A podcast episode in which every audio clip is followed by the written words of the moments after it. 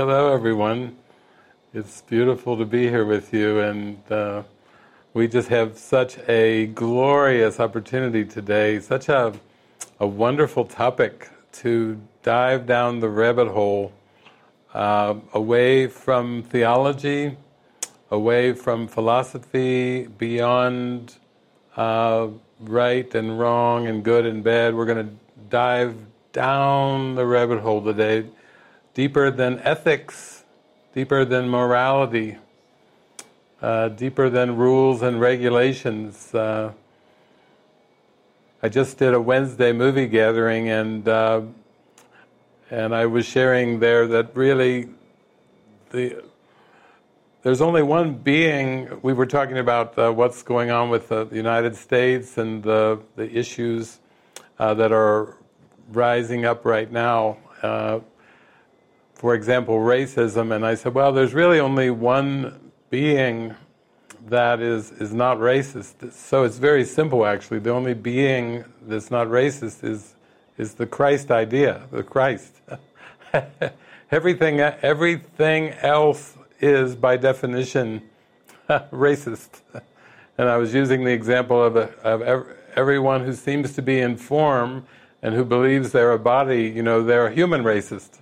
so, and and Christ is this eternal, glorious, happy idea that's one with God. And of course, I'm not meaning Christ being the man that lived 2,000 years ago. I'm talking about the eternal spirit, the Christ. I'm not when I talk about uh, Buddha. I'm not talking about uh, Siddhartha or or a, a separate being called Buddha. I'm talking about the Buddha nature, like the Christ nature.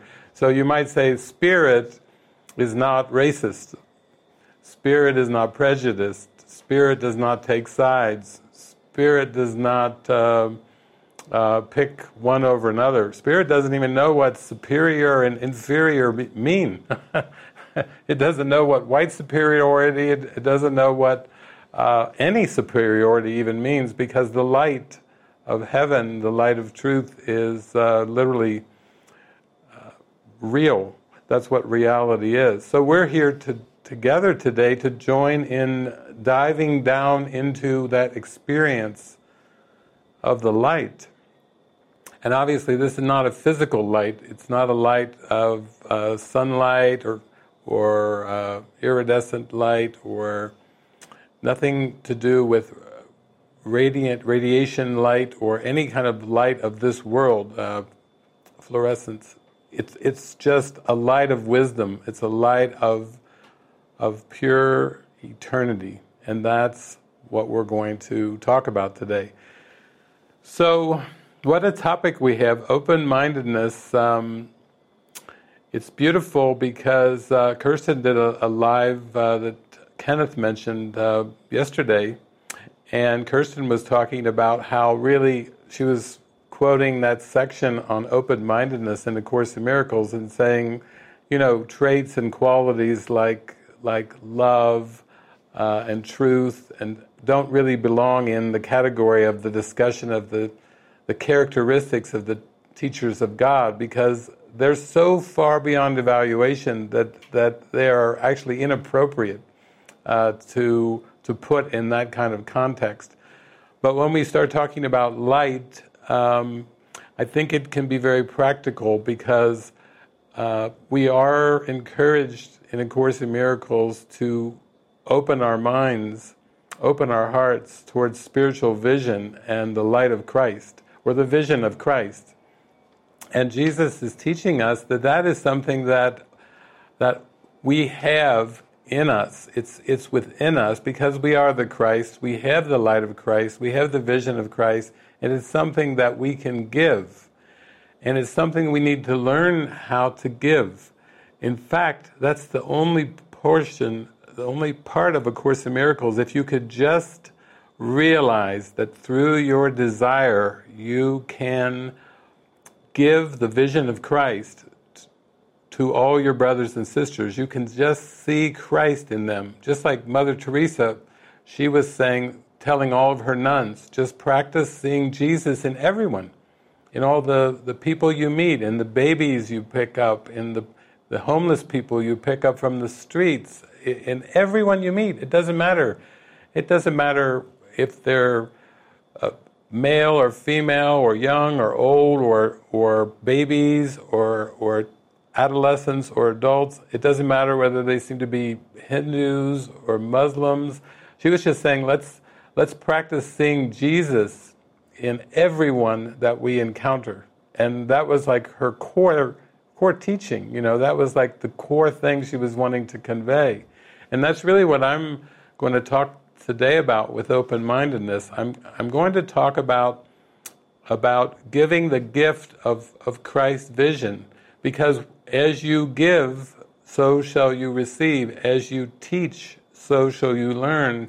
And really, that's the point of everything. When, when people say, Is there any point to this earth experience? Yeah, that's the point.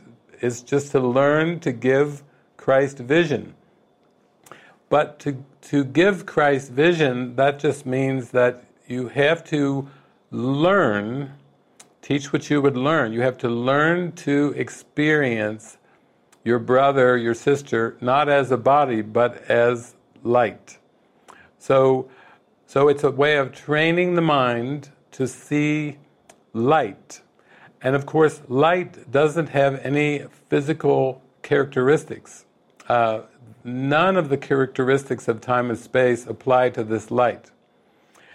And also, I think it's important to remember that um, Jesus is asked at one point in the text, you know, he, he's bringing up this point of, you know, you may ask, from what I've just said, you may ask, how do I see my brother without a body? You know, if, I, if I'm supposed to see my brother with the vision of Christ, how?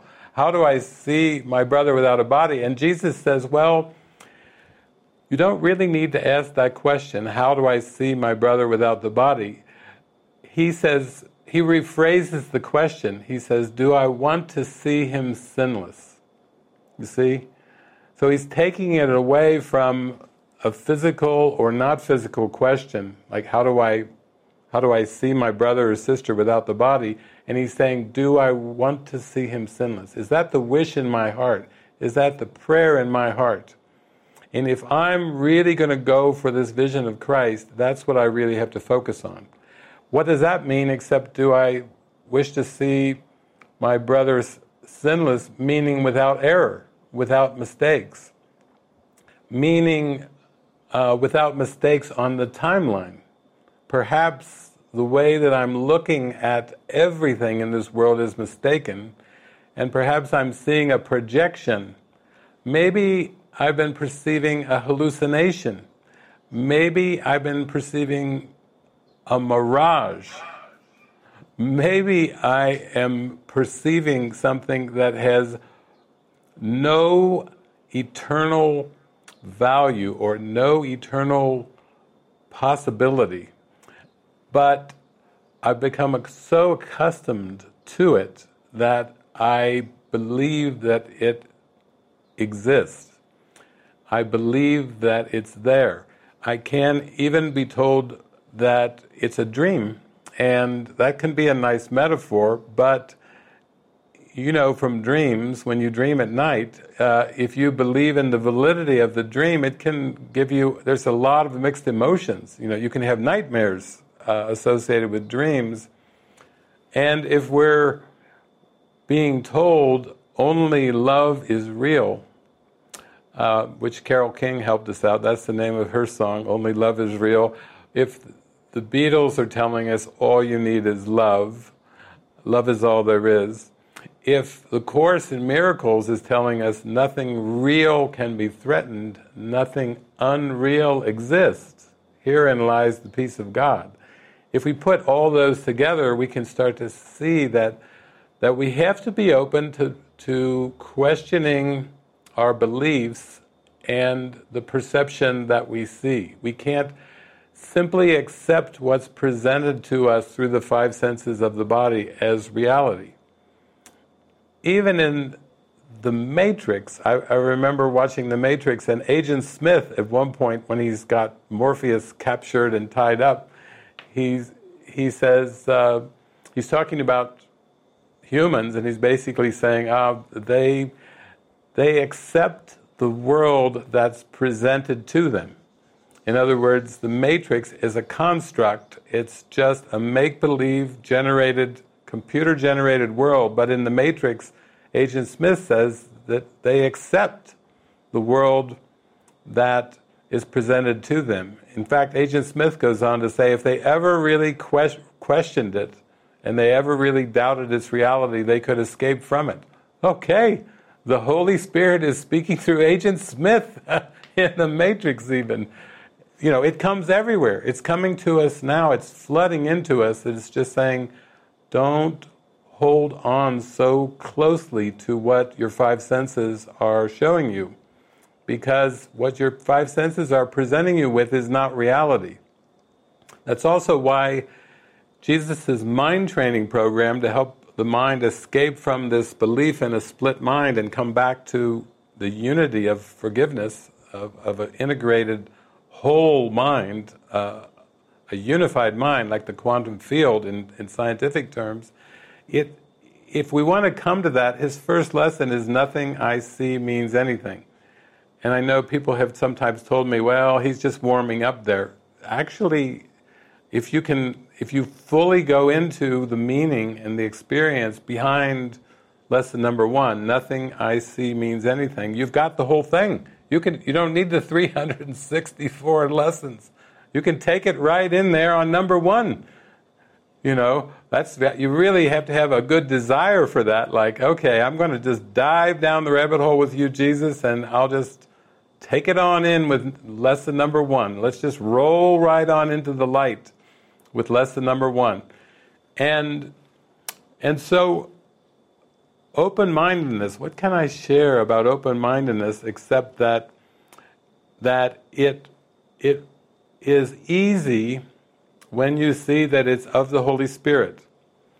And there's only one thing that blocks the Holy Spirit from entering and being in full awareness in the mind. And the only thing that blocks the Holy Spirit from being in full awareness, which is what the open mindedness is, once, once you say, Decide for me, Holy Spirit, uh, once you say, I will step back and let you lead the way, once you say, I give you my mind, I give you my perception, I give you everything, once you invite the Holy Spirit and the Holy Spirit fully enters in your mind in, a, in the full way, then you're in open mindedness.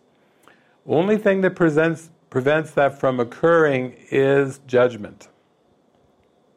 That's why in the Beatitudes, you know, Jesus taught, judge not. I mean, that's got to be uh, the simplest teaching ever. Judge not. Or you could give the longer version, judge not lest you be judged. Like you're, he's just saying, you're going to bring this on yourself. If you judge, you're going to you're going to perceive yourself as part of that judgment, and you're going to not know your reality as the Christ, because God did not create Christ as a judging being. Christ is no racist. Christ is not biased. Christ is not prejudiced. Christ does not have evaluate in any way. It's just a pure state of love and light, eternal being. It's creation. It's it's spiritual creation from God is what Christ is. And oh, today when I was even reading the questions and prayers that you're sending in, oh, Barbara, Barbara, Barbara, my goodness, I had so much fun reading what you had written in today because your journey is everyone's journey. I mean, I was just reading and I'm going, there it is, right there. It's all testimony to opening to the light. It's all a testimony to opening to oneness, opening to, to joy and happiness. And and you even wrote in about your your mystical experiences, your mystical experiences with Jesus, your mystical experiences with this, that mist that seemed to just come into the room where you've been and take and take over and just be all around you and and asking questions a bit about what does the mist mean and and which is good too because uh, I think probably tomorrow when Francis and I open it up is when we will try to relate some of these specific prayers and questions that came in. but I just wanted to thank you and also uh, Kristen Lorraine had, had had some dreams which were very symbolic too, and and uh, Kristen was asking some questions that came up about some of the dream symbols, and that was beautiful too because that was just like Barbara's expression. It's a huge springboard. It's a huge springboard.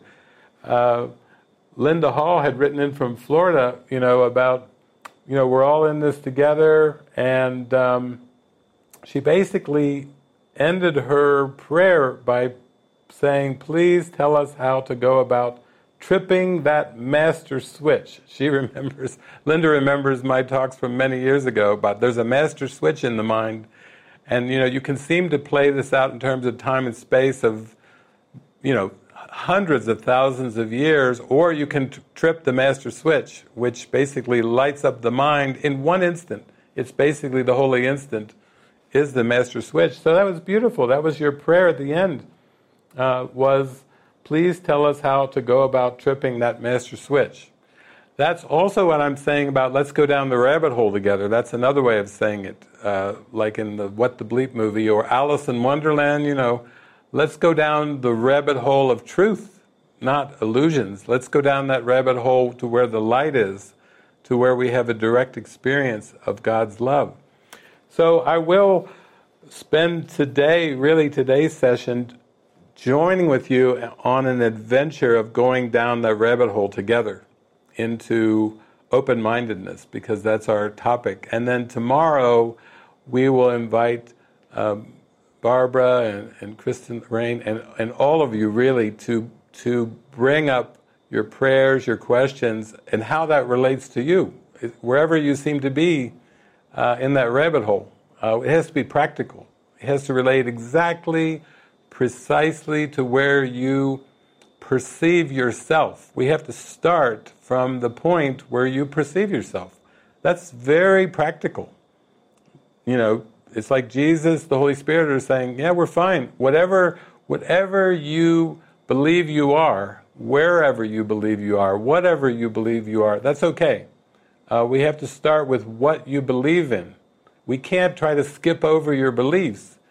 In fact, Jesus tells us, you know, you're free to believe whatever you want. I would say, you know, you, you don't know consistent freedom, but you're free to attempt to believe anything that you want. That's what time and space isn't about. You, you, you're, you are not judged against. The, God will not try to destroy belief even though belief is not something from heaven, there are no beliefs in heaven, it's just pure business, light, love, knowledge is what Jesus calls it in the Course. That's pure. And that's reality, and that's changeless. And so the beliefs that you seem to hold, the Holy Spirit can work with, whatever they are. And it, it doesn't really matter. And that ties into open mindedness too, because I had a realization where I started to see that what we consider separate beliefs on planet Earth, beliefs about time and space, that they're all equally illusory. And there's only one experience that shows them all as equally illusory, and that's forgiveness. Or you could call it in scientific terms the quantum field. Or you could call it whatever you want, really. You don't have to call it forgiveness or quantum field. You could call it unified perception or holistic mind or uh, purified awareness or, you know, we could go on and on with many, many terms that are talking about this state of integrated mind where nothing is separate, nothing is apart, nothing is distinct. So once there is the realization that all beliefs are equally illusory. All, I'll say all specific beliefs about time and space are equally illusory, then that means that Jesus is as illusory as Mary, as Buddha, as Krishna, as and all of the mystics and saints. And then put all the tyrants in there. Hitler, Mussolini, you know, all the all the evil ones, throw them in the pot and throw all the other ones in there too. billions and trillions of, of personalities, equally illusory. Uh, billions and trillions of, of aspects of time and space, different galaxies, different eras, different time frames. Um, then people, scientists are saying, well, the black holes are really fascinating because gravity is very different in the black holes, and and the passage of time is extremely different in black holes. Yeah, that's all an illusion too. Every specific belief about time and space has no reality whatsoever. And now you start to see a little glimpse of how joyful you can be when you have just the slight, slightest hint of that. Why would you ever get into a discussion or a debate about beliefs? Pro life, pro choice. The body is, is not real, so you're getting into an argument about when a body begins or ends, or the use of a woman's body, or all those things, even around abortion. If you can look at any topic you raise, any topic about the environment, any topic you raise about religious differences. Religious is peace of mind. You know, there's only one religious experience is peace of mind. You know, it's it's like if it inspires joy in you, it's that's sounding more like uh, like Byron Katie, love what is, joy, happiness, expansiveness, connectedness. Uh, I think I read that once. Uh, somebody on Facebook posted that. Yeah, that uh, Byron Katie had said, connectedness is my religion. You got to like that. Any kind of word that you can put in there that doesn't have a connotation of, of something opposing it. I mean, when I say connectedness, I'm thinking of, well, that's just light. Light is connected, the quantum field is connected, the mind is one. That's, that's about as connected as you can get. one, one is so connected. Uh, that's that's really the only essence that there is. So I thought I would take us all on a journey into open-mindedness. And since a lot of you, you know, were raised in the Judeo-Christian uh, context, I thought, you know, there's there's so many amazing traditions. There's you know, there's the Vedas, there's native traditions, there's there's all kinds of different philosophical traditions, and but just to use the context of the Judeo-Christian uh, theology and belief system, because Jesus, Jesus seemed to appear in time and space two thousand years ago, and the closer and the more people listened to him when Jesus was speaking two thousand years ago, the closer they got to him to listen to him they started to have a feeling like, whatever this presence is, it's not from here.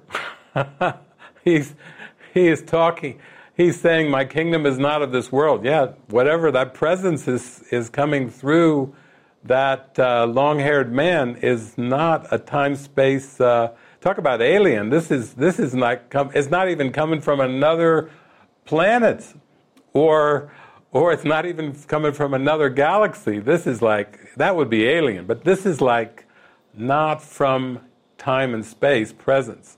And of course, that's what it spoke. It said, Before Abraham was, I am. It really wasn't there to try to plug in and say, um, I know a lot of people who believe in history, they keep telling me that Jesus was Jewish. Listen, that Christ mind was would laugh. It doesn't even know what Jewish is. it, it doesn't even know what Jewish means. Jewish. That does not compute. You know, it's like uh, Hindu. What's that? Tao. What's that? You know, it light is so pure that it doesn't even know of the symbols of separation. It's, it's prior to time. Before Abraham was, I am. Before Judea was, I am. Before Caesar was, I am. You know, you can throw anything it is, you want. Before time and space was, I am. So, when Jesus came, he was just like the, he was revealing that presence of God's love. He was revealing the Holy Spirit. He was, he was fully in line with the universal spirit. Some, if you don't like the word Holy Spirit, you say that's too Christian. Okay, throw it out then. Universal spirit, we'll call it. You can call it anything you want. It's just speaking for truth, as if truth could speak. Truth doesn't really even need to speak because it just is. But if truth could speak, if love could speak, if oneness could speak, that's what the universal spirit of Holy Spirit call it universal spirit. And then Jesus, using the Judeo Christian words, was just, he was the first to wake up from time and space. Really, that's just a metaphor too, because people don't wake up. You know, even when I say he was the first to wake up, you know, people don't wake up. The state of reality is a state that is independent beyond time and space, so you can't have something in time and space that wakes up to eternity. Eternity is just what is. So you're either aware of the eternal nature of the creations of God or you're not. If you're not, that's called a split mind. That's believing that love and something else are real. Love and whatever, call it whatever you want. Evil, call it Satan, call it error, call it other. God and other. No, no, there's no other than God. Love, light, oneness is really, literally, factually all that there is. Oneness is all that there is as a factual basis. So it's not surprising that Jesus, instead of trying to come and, and use symbols that overthrew everything, he just picked up from the Torah and he picked up from the Ten Commandments, which actually, you know, Moses delivered long before uh, that, before uh, before Jesus seemed to appear, basically he picked up and he, he basically emphasized the first two commandments. You know, love the Lord God with all thy heart, soul, and might, and and love your neighbor as yourself. You notice how love is very strong in both of those two commandments. You know, that's very they're very positive commandments too. It's not thou shalt not, thou shalt not. No, he's focusing on on what's real and true. Love God and love your neighbor as yourself. And now that was uttered 2,000 years ago. And the human race is walk, you know, is walking around like, what? You know, they're having. It's, it's been easy to hear those words, love God with all thy heart, soul, and might, and love your neighbor as yourself.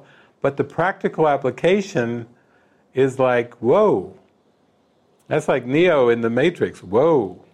The human race is going, whoa. That's like some, that sounds like some major teaching there, but in terms of practical application. And Jesus is just telling us, He's right with us right now, and He's just saying, listen, time and space is just a resistance to what I shared. I spoke from the I am. Time and space is like resisting that. And so basically in modern quantum physics terms and in uh, Lewis Carroll, Alice in Wonderland terms, he is inviting us, come into the rabbit hole with me. You come down the rabbit hole. And this is a rabbit hole of experience. This is not a rabbit hole of belief. I mean, if you jump, if you jump into this rabbit hole, you are literally saying, take me beyond belief. Now, that was one of the things that was important to me because I started to realize that beliefs really ultimately were not that important. The only thing that was important was the judge not part, which is what forgiveness is. Forgiveness is a state where there is no judgment. Forgiveness is a state where everything is equally acceptable. And Jesus tells us that in the Course. Without judgment, all things are equally acceptable. So he's he is really aiming us at, at this rabbit hole and saying, come, come in here with me. Come into the I amness with me. But you can't come with judgment. As long as you are still breaking the world apart, as long as you're still categorizing things, as long as you still prefer things in the world, that's all ego. Because to love the Lord thy God with all thy heart, soul, and might, it means you come without judgment. Uh, that's also why in the Gospel of Thomas he said an equally tiny teaching to judge not, which I love, judge not, was in the Beatitudes. He said in the Gospel of Thomas, be passers by. And what was he asking us to pass by? But this world of time and space. In fact, I do remember that he was basically saying in the open mindedness section the centrality of open mindedness, perhaps the last of the attributes the teacher of God acquires, is easily understood when its relation to forgiveness is recognized. Open mindedness comes with lack of judgment, as judgment shuts the mind against God's teacher, against the Holy Spirit, so open mindedness invites him to come in. As condemnation judges the Son of God as evil. So open mindedness permits him to be judged by the voice for God on his behalf. As the projection of guilt would send him to hell, so open mindedness lets Christ's image be extended to him. Only the open minded can be at peace, for they alone see reason for it.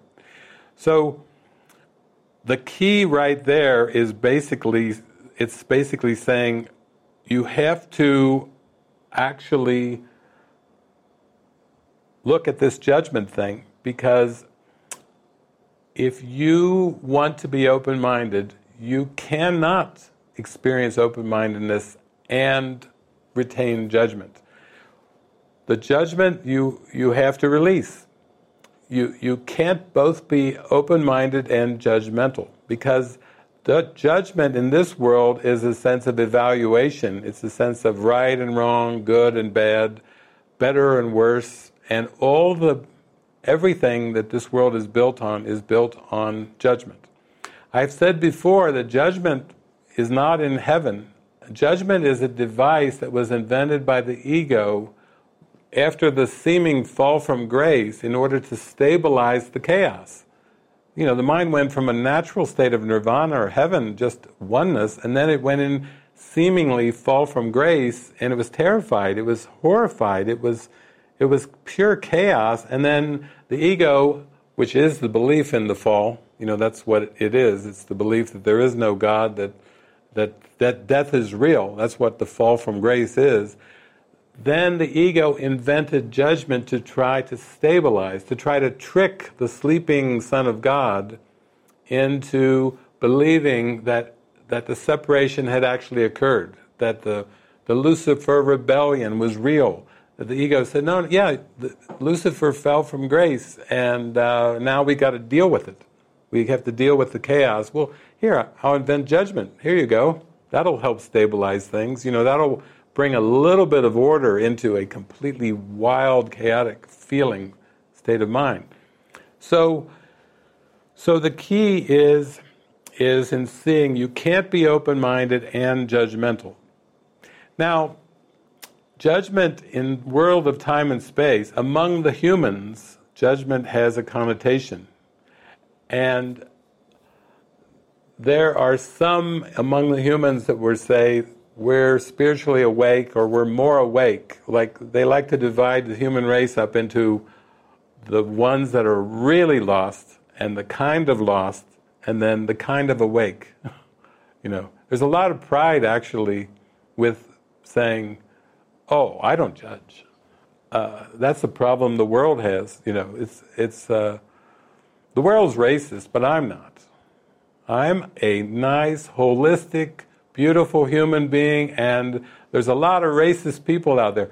Oh, no, no, no, no, no, no, no, no, no, that's not it at all. That's just more judgment. That's just more sleep. There really aren't levels of sleep. You're either awake in a state of consistent happiness and peace and joy, or you're deluding yourself in some way. It doesn't really matter. You know, in the, the mind can say, oh, I'm not racist, I'm not prejudiced, you know. You know, I'm not this, I'm not that. Methinks thou protest too much. You know, there's a lot of, of trying to say what I'm not. But, but really, what Jesus is saying, oh no, you can't be open minded and judgmental. And judgment is the condition of this world. there's another part in the Course in Miracles where Jesus says, This world is an impossible situation. And some people say, well, you know, he's just, he must have had a bad day when he said that. No, no, he didn't. He was not having a bad hair day uh, when he said the world is an impossible situation. Uh, oh, he was right-minded. He, oh, he is right-minded. He's completely right-minded. And when he says the world's an impossible situation, he's just saying a world of separate outcomes, a world of conflict, a world of hypothetical, coulda, woulda, shouldas, a world of linear time. He's saying the whole thing that's linear, he's saying that's an impossible situation. So now you know what you're dealing with with your mind, with the split mind, because the split mind believes that the impossible has occurred already, and now it's trying to deal with an impossible situation. Talk about a, a slippery slope you know, I, I was listening to you last night and it was so so good. There was different ones that were talking about, you know, I don't I I I don't think I I know what to do. I don't think I know. And and Greg was saying, Great, great, we can we can close this out, we can end this with I don't know. That's actually a helpful step in spiritual awakening is throwing your hands up and saying, I don't know. I just, I don't know. There's actually more accuracy and honesty in I don't know than I know. Because there's no human being that knows. I'll tell you right now. There's, that's, that's an oxymoron. A human who knows. a body that knows. No, no, no. That's not knowledge. That's not heaven. Humans don't know anything. But, but just to even say that words, I know nothing. I, that sounds very Zen. I, I know nothing. I know nothing at all. I get, I start to laugh and giggle even when I, I start to entertain that idea. Uh, if I meditate on I know nothing, I, I, you know, I can start to get really happy, almost uncontainably joyful and happy through the I don't know uh, approach.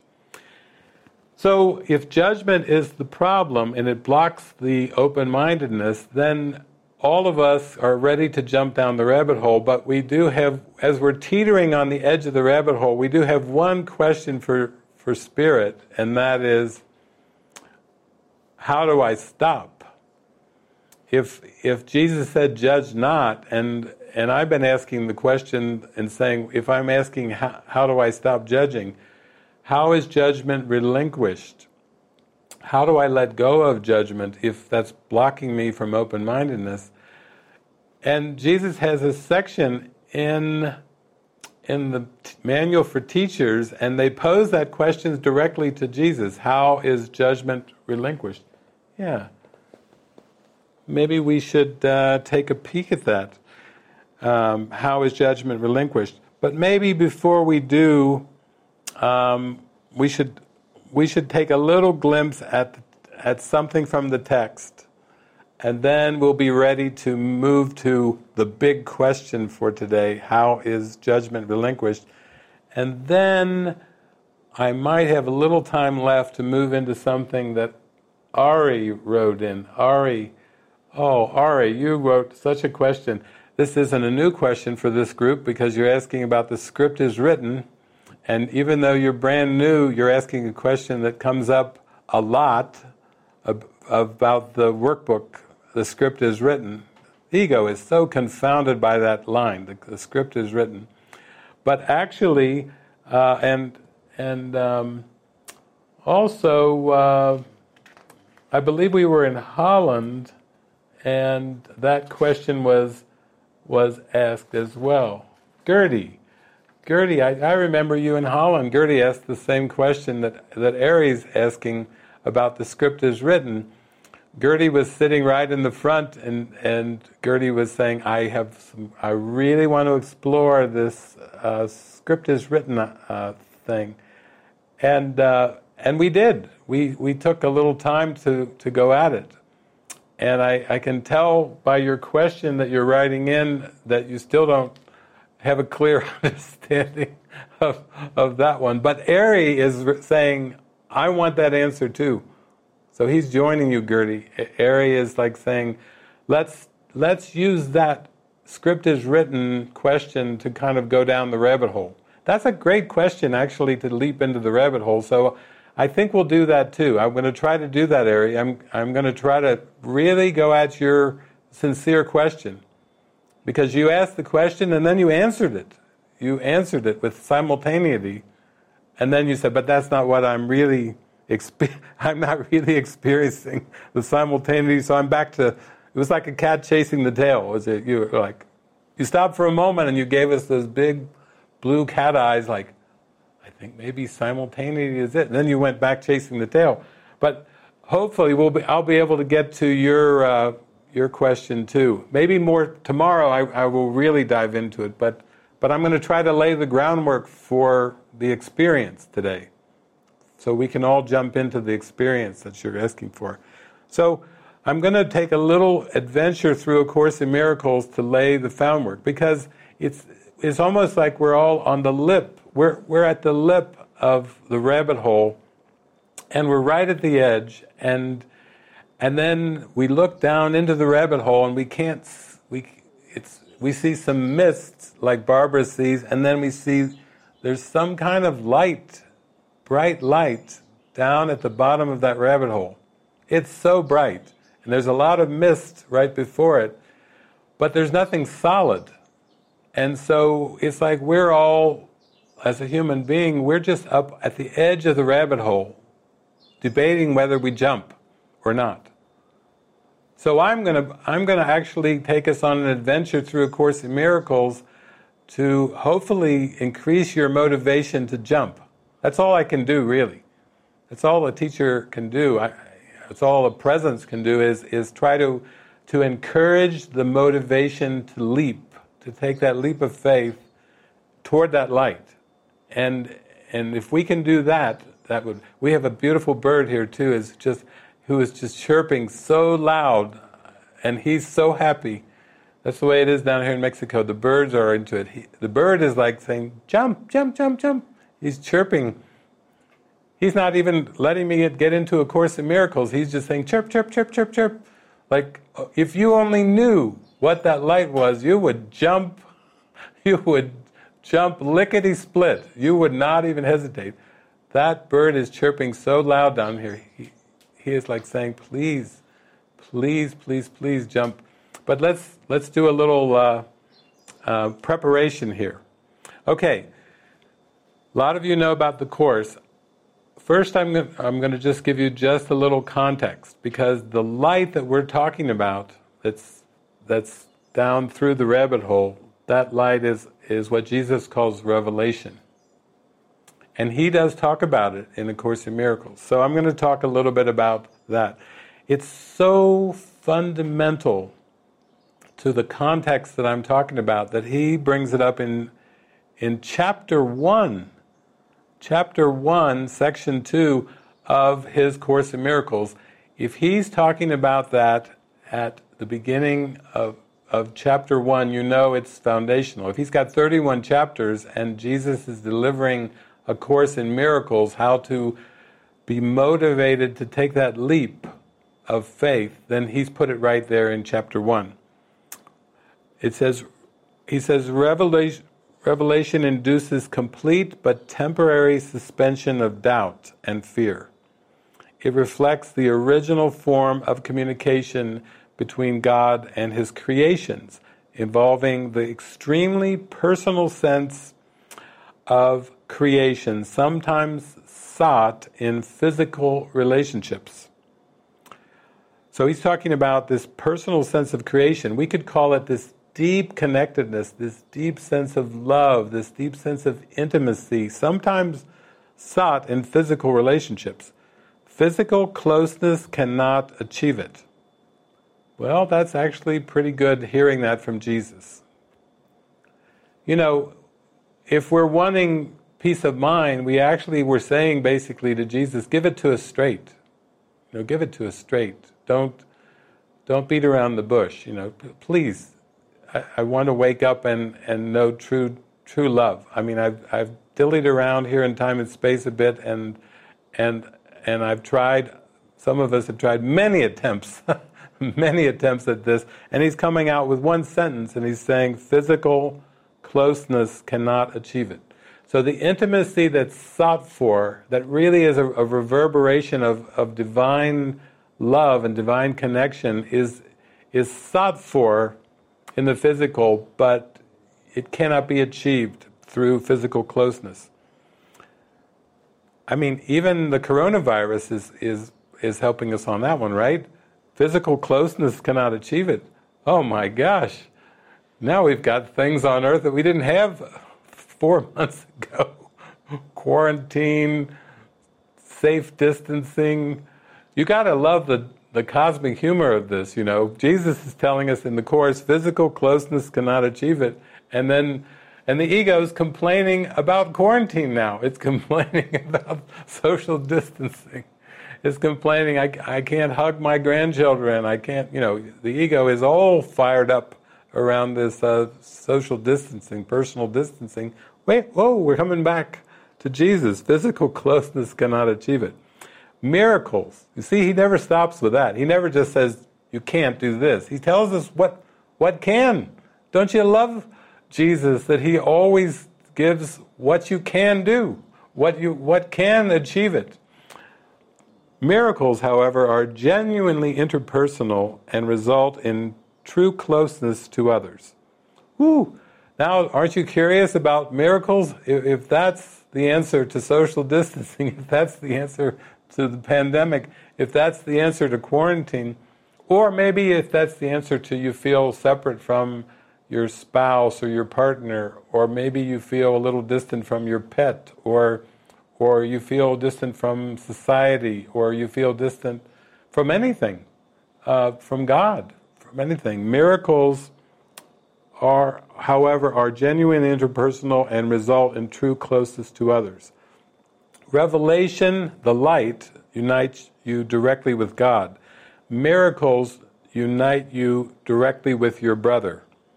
Neither emanates from consciousness, but both are experienced there. So consciousness is like the, the, the mechanism of mind. It's the domain of the ego, but it can receive messages from the spirit or from the ego.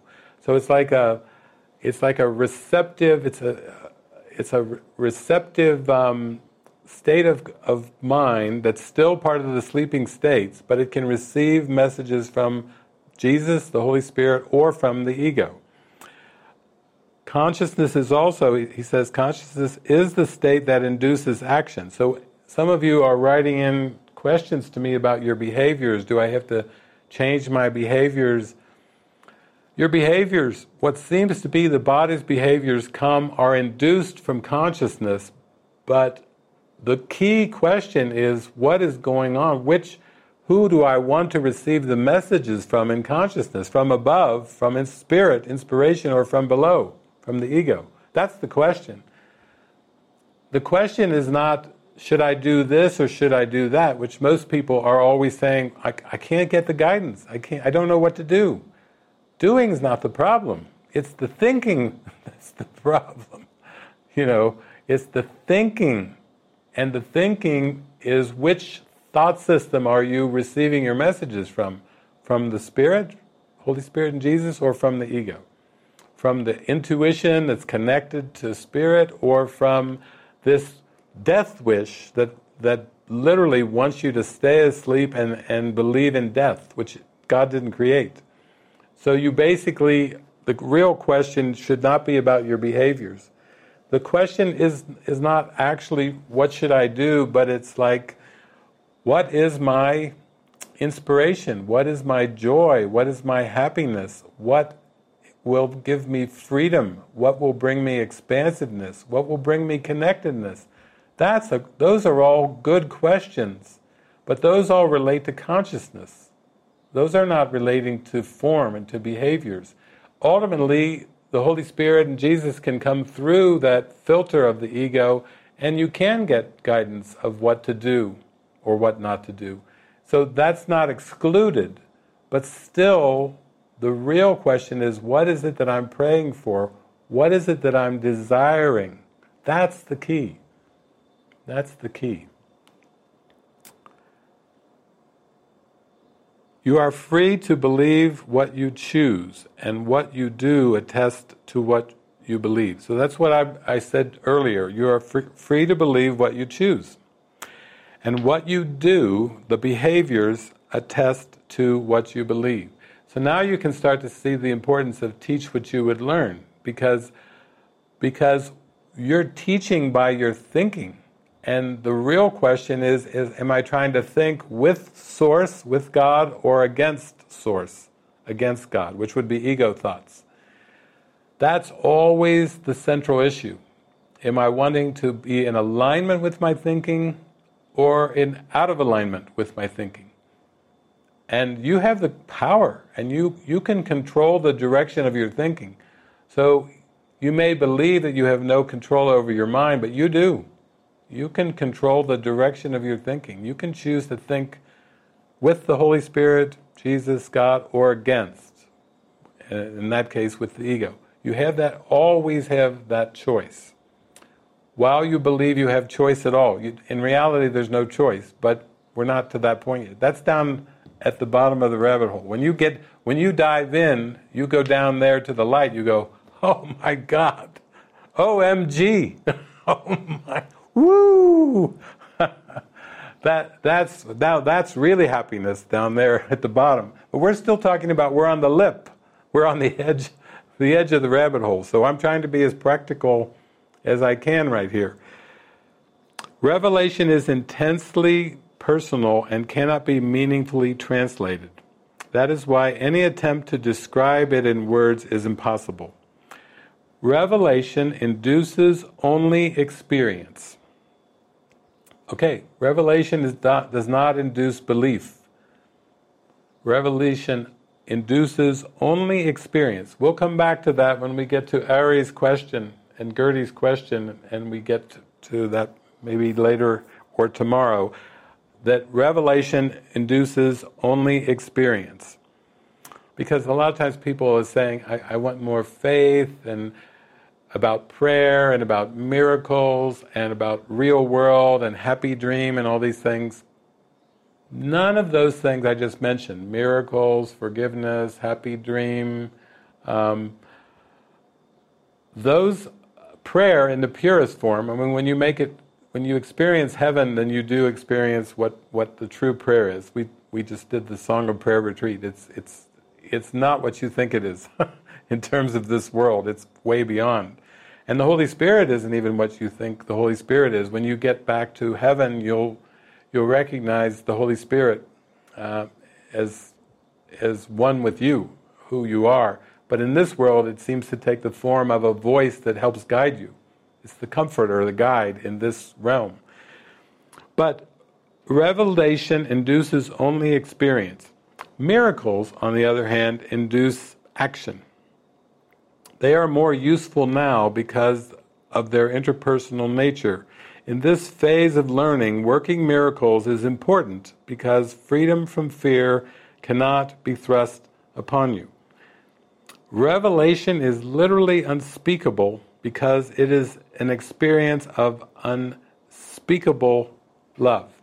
So last night when, when Kenneth and Greg were talking, they were really pouring out their hearts. You could feel it. They were pouring out their hearts and just in remembering the miraculous experiences that they had that kind of set them on the path from my life is a mess to my my my life is a total mess to I am really getting happy and I want to talk about it. Uh, and they did. They did. They talked about it. That's all within the realm of miracles that was all within the realm of the Holy Spirit coming through Kenneth and Greg and saying, be inspired because there is an answer and, and you can pray. You can pray. And you have a very powerful mind and you have the power of prayer is extremely powerful and prayer is the medium of miracles. And here I'm going to give you specific details of experiences I went through where I was like taken up by grace like Kenneth was going along. I'm, I'm an interpersonal. I'm pretty interpersonal, pretty good guy. I messed up, but still, uh, I'm, you know, I've got an identity, and it's not so bad, but but it is messed up. But you know, but it was still kind of rolling along. And then through grace, all of a sudden, he's he's invited, you know, to go to this gathering, and then he meets Jenny, and oh, come to a a silent 14 day, 13, 14 day silent retreat in Finland, and then by grace, by grace, by grace. And same with Greg. You know, Greg's in Texas, he's not happy. Greg in Texas is not a happy camper, uh, he's restless. And then by grace, by grace, by grace, miracles happen, and, and somehow I am on the road to happiness. And I'm going to talk about it too. He's like saying, I want to tell this. This is important for me to tell you uh, that it happened to me and it can happen to you. And Greg was even saying, yeah, no matter where you, what you think's going on, you know, I. I've been there. I've been there. I know how dark and messed up and difficult, you know. You've, I think J- Greg even said, you've got nothing on me. like he was like saying, oh, you think you've had darkness? Oh, I've been there, and I'll tell you, it's not pretty, but it's also, there's a way out from it. So this is all within the realm of they are more useful now. Miracles are more useful now because of their interpersonal nature. In this phase of learning, working miracles is important because freedom from fear cannot be thrust upon you. So, the reason I, I dipped into chapter 1 here is because it gives you a full context that if you're looking down that rabbit hole and and there's a light down there that's so bright and maybe you've even experienced some of this light in some of your meditations and then ooh uh, there some of you have written in about this where you you know Barbara was sharing too when she when she first encountered the light um, there it was a bit of a reaction uh, to the light from the mind. Because it's almost like the, the mind is so conditioned to punishment, and it is so, it's so conditioned that a little bit of punishment can get associated with the light. Just like with Jesus, you know, a lot of I know a lot of Catholics and a lot of Christians who they're not so, you know, as Barbara has said, you know, she didn't always have the best relationship with thinking about Jesus because there's some punishment uh, connotations, or even if you don't have such a strong punishment connotation, there can be a sacrificial element of like, what do you want from me? What are you going to take from me? it's like, uh, I think, um, Kristen Lorraine, you mentioned, I think in your uh, expression, you were saying like, God, like, God uh, breaks up relationships. you know, that's the association with God oh yeah, God, God's the one that breaks up relationships. Well, you, you can see where you might be a little bit hesitant toward the light if that is your belief, that God breaks up relationships. Um, one time I remember in a movie, uh, I forget what the movie was, but some of you probably remember the line where, um, you know, God, God is the one when you pray for answers, God's the one that doesn't answer you. you know, so there's some connotations with that light. That's why you haven't already jumped down the rabbit holes because there's connotations, there's associations, there's assumptions, there's affiliations in the mind that are like, oh, I'm not so sure. I'm just going to jump down the rabbit hole and go into this light because it looks a little misty down there and oh yeah, it's bright. Okay, it's bright. All right, I see it's bright, but there's there's a hesitation there's a hesitation. And that's why Jesus was, was teaching us about the first two commandments, because he was saying, the water's warm, jump in. Uh, I did, and it was wonderful. It was, it was beyond wonderful. It basically is what the teachings of Jesus are that if you jump, if you have faith, if you have trust in the Spirit, you'll see that it's beyond wonderful. It's, it is beyond spectacular. And he also goes in this section, the last thing I'm going to mention about this section from chapter 1 is the question of awe. A W E, awe. He says awe should be reserved for, for revelation. So awe should be reserved for the light, to which it is perfectly and correctly applicable. It, awe, is not appropriate for miracles because a state of awe is worshipful, implying that one of a lesser order stands before his Creator. You are a perfect creation, and you should experience awe only in the presence of the Creator of perfection. The miracle miracle is therefore a sign of love among equals. Equals should not be in awe of one another because awe implies inequality. It is therefore an inappropriate reaction to me. So it, Jesus is saying that if you have awe, if you have a feeling of awe in relation to your relationship with Jesus, it's inappropriate. He's saying, don't do that. He's saying, I'm not the creator. I, I, am, I am not the creator of reality, so don't treat me with a feeling of awe. Because awe is completely reserved for the creator, for God.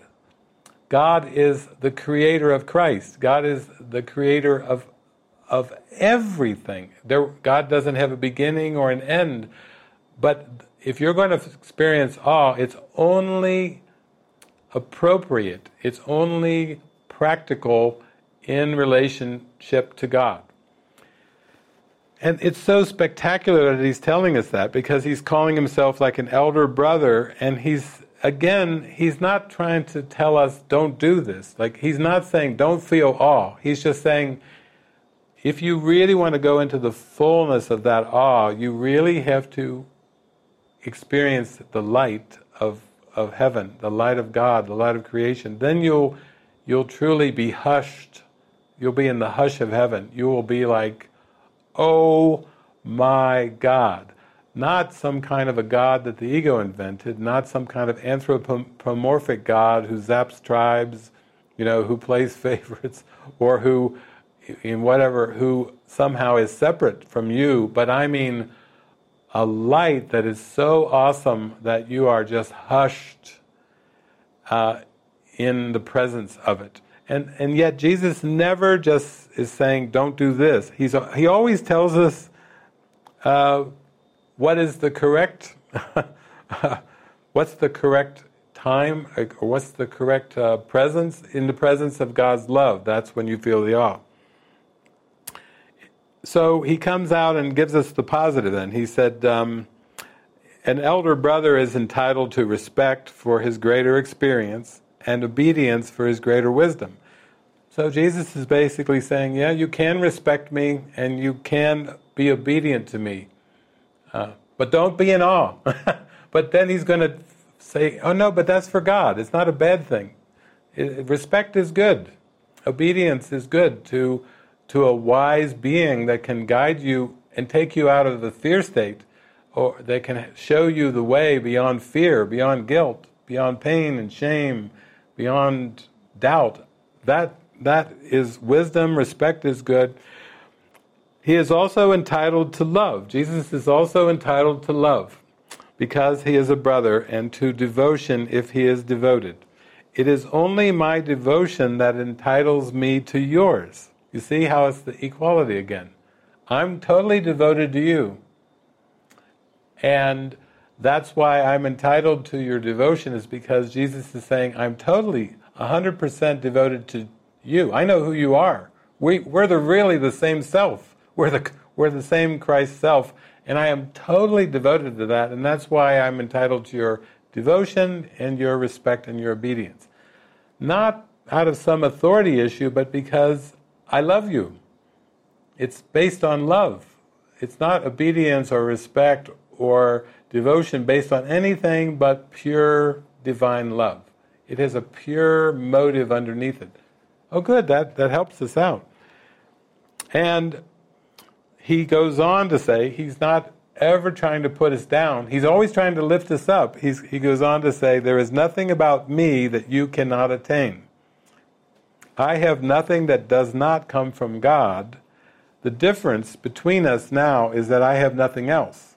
So really, Jesus is only, the Christ mind is only experiencing what comes from God. That's the revelation. That's the light. This leaves me in a state which is only potential in you. So, what does that mean? It means that that is, if we're sitting on the rabbit hole and we're looking down at the light, then potentially we are that light. But we do have to jump. we do. You still have to jump. You can't sit on the edge and go, Om, I am love and light. I still seem to have a body, but I am love and light. You know, you can't, you can't just affirm your way from the edge of the rabbit hole. Uh, you actually have to jump. That's where the faith comes in. Somebody wrote to me, wow, I think Seema wrote, you know, it really seems to take trust, Seema wrote, to go into open mindedness because there's such resistance to this light, there's such resistance to the open mindedness that it seems to take a lot of trust. And Seema knows, you know, you, you, with trust around your son, your son's getting ready to, to possibly go off to university. To really trust that that the light has your son means that you would have to let go of the mom role because the mom the mom mom has been you know God can take it so far but mom is really watching out for that son and and that university education and all those things although right now you're that mom is going that concept is going through a dismantling with with Maggie Mary Magdalene is coming in there pretty strong to loosen the, the identification with mom. And but you it was very wise when you said it does take a lot of trust to be open-minded because there seems to be a relinquishment of judgment, which seems to be relinquishment of the past and past roles and past learning and you know even all the learning it took to become a doctor, a medical doctor. There's a lot of it takes a lot of trust to let go of all the learning of the past and jump into the rabbit hole. But Maggie is, is like in the rabbit hole. Seema, I told you it's nice down here. I told you. I, I was there before I know that whole thing. I've done the, the daughter role. I know, I know, I've done these things. You can trust, come and jump. And that's basically why we're here. We're saying we're just praying for miracles every day because the the prayer for miracles is, is starting to really build our confidence that there's something beyond this world, that there's something beyond the images. That's actually why what Kenneth and Greg talked about last night is important. You know, they, you know, Greg talked about he'd done painting, building a house, many, many, many skills. Kenneth been a psychotherapist among many other things, and he he's talking about happiness that's coming from just giving himself the allowance and the permission to go for the light. So that's the only purpose of miracles is they're just preparing your mind. They're very involuntary. You could tell from both the stories that Kenneth and Greg talked about, like things just happening so synchronistic, like it was a fairy tale, like it was destined, like it was given. You know, that's why they were sharing their miracles, is because they let go of trying to control their personal timeline uh, life, and they started to experience miracles. And why, why, why are the miracles as important? Is because the miracles are, are showing you, wow, you can go for the light. You can go. If you go into a state of non judgment, you are perfectly taken care of. The ego would say, "Oh no, no, no. If you if you go into a state of non-judgment, you are a vegetable. You are you are vulnerable. You are gullible. Uh, you are in for a big shock. The world's going to eat you up and chew you out and spit you out. Uh, if you give up judgment, uh, you're you are in bad shape. The ego is saying because who's going to take care of you? you know, like I'm your friend, like in the, you know, the the movie, the elevator scene. You know, the it's like some of you have seen the movie where the ego is always like saying, "I'm your friend." I'm your friend, the ego says, not the light. I've taken care of you, like in Truman Show. I watched you since you were born as a body. I nurtured you along. I've been I've been your your mighty companion, the ego says, I've been with you since you were born. I've been with you in the womb. I was there with you as an embryo body. And I've been with you a lot longer than the light. I've been with you through your whole experience on time and space. And so it tries to convince you that somehow that the ego is your friend. It tries to convince you. It's a death wish, but it's trying to convince the mind that it's not all that bad. It's a it's kind of like Casper the friendly ghost. You know, it's it's like the ego, the the friendly death wish. Wait a minute. I'm not interested in a friendly death wish. I'm not interested in friendly hell. I'm not interested in friendly separation. I'm interested in eternity, in eternal life, in knowing myself as God created me. Never the twain shall meet. You, you receive messages in consciousness from above, from the spirit, or below, from the ego. And don't think that the ego can play God, because the ego is a death wish.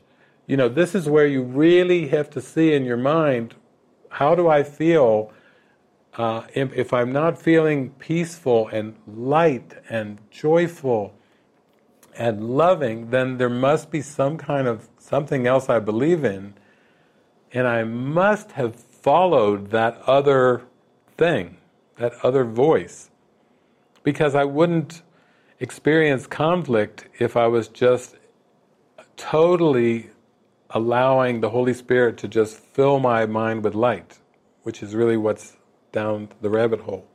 So, no man cometh to the Father but by me, there's a Bible quote, does not mean that I am in any way separate or different from you except in time. And time does not really exist. The statement is more meaningful in terms of a vertical rather than horizontal axis. You stand below me and I stand below God. In the process of rising up, in quotes, I am higher because without me the distance between God and man would be too great for you to encompass. I bridge the distance as an elder brother to you on the one hand and as a son of God on the other. My devotion to my brothers has placed me in charge of the sonship which I render complete because I share it. This may appear to contradict the statement, I and my Father are one, but there are two parts to the statement in recognition that the Father is greater. So, what that is really basically saying, he's referring to the Trinity, Father, Son, and Holy Ghost, is basically saying that Christ is a pure creation the Holy Spirit is the remembrance of that pure creation. That's why the Holy Spirit is the memory of God in the sleeping mind. The Holy Spirit remembers the truth. That's why we follow the Holy Spirit, because the Holy Spirit knows the truth. There's no human being that knows the truth, because that's a contradiction in term. Human, body, truth. No, truth is eternal. Bodies are not eternal, humans are not eternal. You can't bring uh, you can't believe in both. You know, you can you can try to, but actually that's a split mind, and the split mind is destined to release the belief in separation and remember the truth. And when Jesus said, "I and the Father are one," seems to have two parts. You know, he does he does give us a workbook lesson where he says, "I choose the second place to gain the first." In other words, if you're humble enough to accept yourself as God created you, you then know the light. You know the light of heaven. You know the light of who you are. That's the very simple directive of why judge not. Because if you persist in holding on to judgment, which always comes from the ego, then you will not know. I'm talking specific judgments. Then you will not know yourself as God created you if you listen to the Holy Spirit, then judgment through you, but not of your personality. Judgment through you, judgment for you uh, can come, but not judgment by you as a person. That's the ego. The ego is, is all judgment that seems to be personal. The Holy Spirit coming through you is what we call guidance. That's why in our community, guidance is the most important thing because that's that's allowing judgment through you to occur, letting the Holy Spirit unwind your mind from the belief that you're separate, unwind your mind from the ego. That's all guidance. That's all extremely important, and that still is judgment, but it's judgment by the Holy Spirit, the one who knows the way out, the one who who who's calling you down that rabbit hole and, and saying, Come, join, merge with me, and let your mind, as the Bible says, be, be the one with the mind of Christ, which is your true reality. So I gave you that whole setup from chapter number one just to give you a context, like to maybe to draw you a little closer to the rabbit hole. Maybe you were fortified and you're like, I know there's a rabbit hole, I've heard about it in Lewis Carroll's book, you know, and I and I know in the Matrix, uh,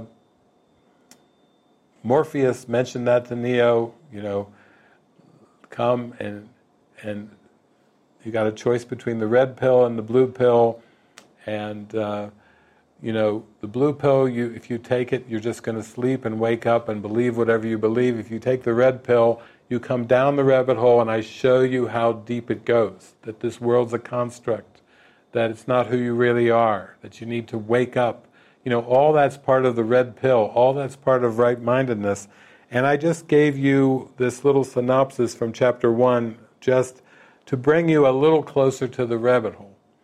That's all that's all that's for. It's a little context to say it's okay. You know, just come a little closer. It's it's all right. Now, when we talked about judgment being the only block to open mindedness, then I mentioned this section from the Manual for Teachers called number 10 How is Judgment Relinquished? So I would like to jump into that because that was our big question, right? If, if we're going to even get to the edge of the rabbit hole and really jump, we really have one remaining question is how is judgment relinquished? Because if that's our only block, then that means we don't really have financial blocks. We don't really have body symptom blocks. It means we really don't have environmental blocks. It means we really don't have issues, relationship, interpersonal relationship blocks keeping us from the rabbit hole. It means we don't have specific condition blocks. We can't keep using the justification like, well, I, I would go to God, but, you know, I would go to, wow, that Kenneth looked really happy last night, you know, but he's in a spiritual community. Yep, he's not struggling with paying the bills. You know, of course Kenneth is happy. Yeah, he he had all those miracle experiences and he went on retreats and he got happier and happier and of course he looks happy now he's got his own show on youtube and he's got not a care of the world you know he's he's surrounded by people he's he's living in a house called quantico for christ's sake if i was living in a house called quantico and i had no concerns uh, about time and space then maybe I could go for the light. You see how the mind works? You know, it's, it's, it's got justifications.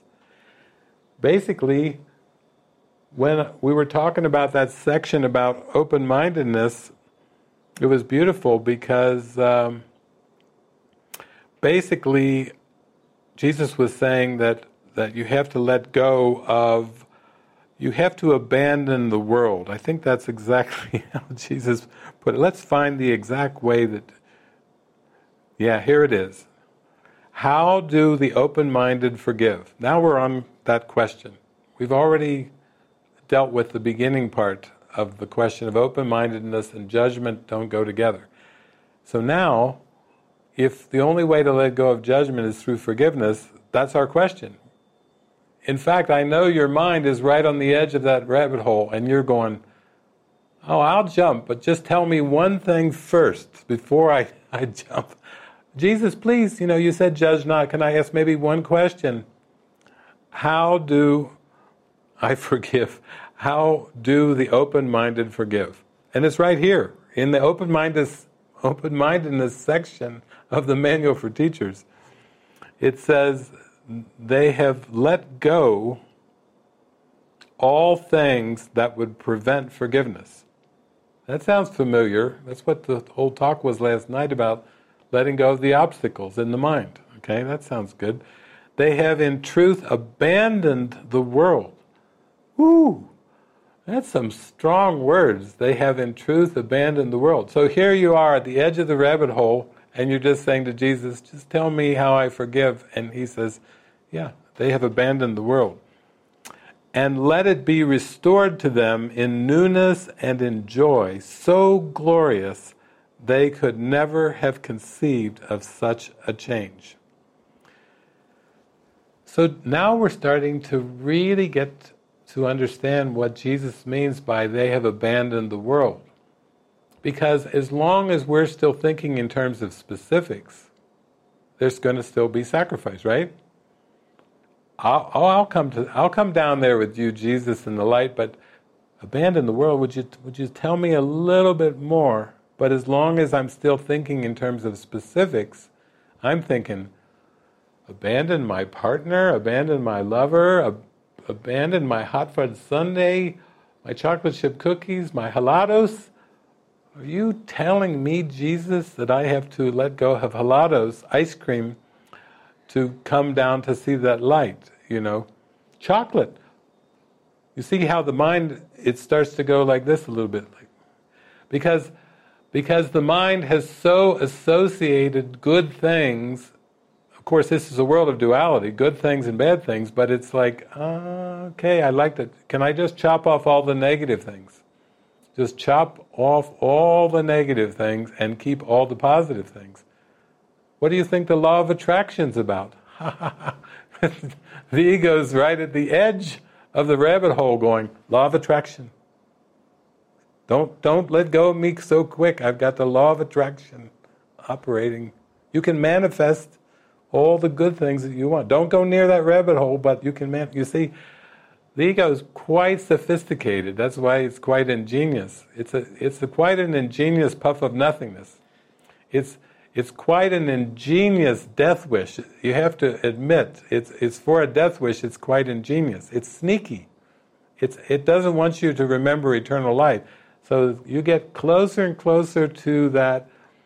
I see Barbara nodding because as Barbara got closer to the rabbit hole, it's like saying, wait about, what about white eagle? What about, you know, it, it's, there's all these great symbols, you know, that, that we're very part of the awakening journey, and, and the ego's like, don't forget that, you know, don't forget that, don't forget this one, don't forget this one.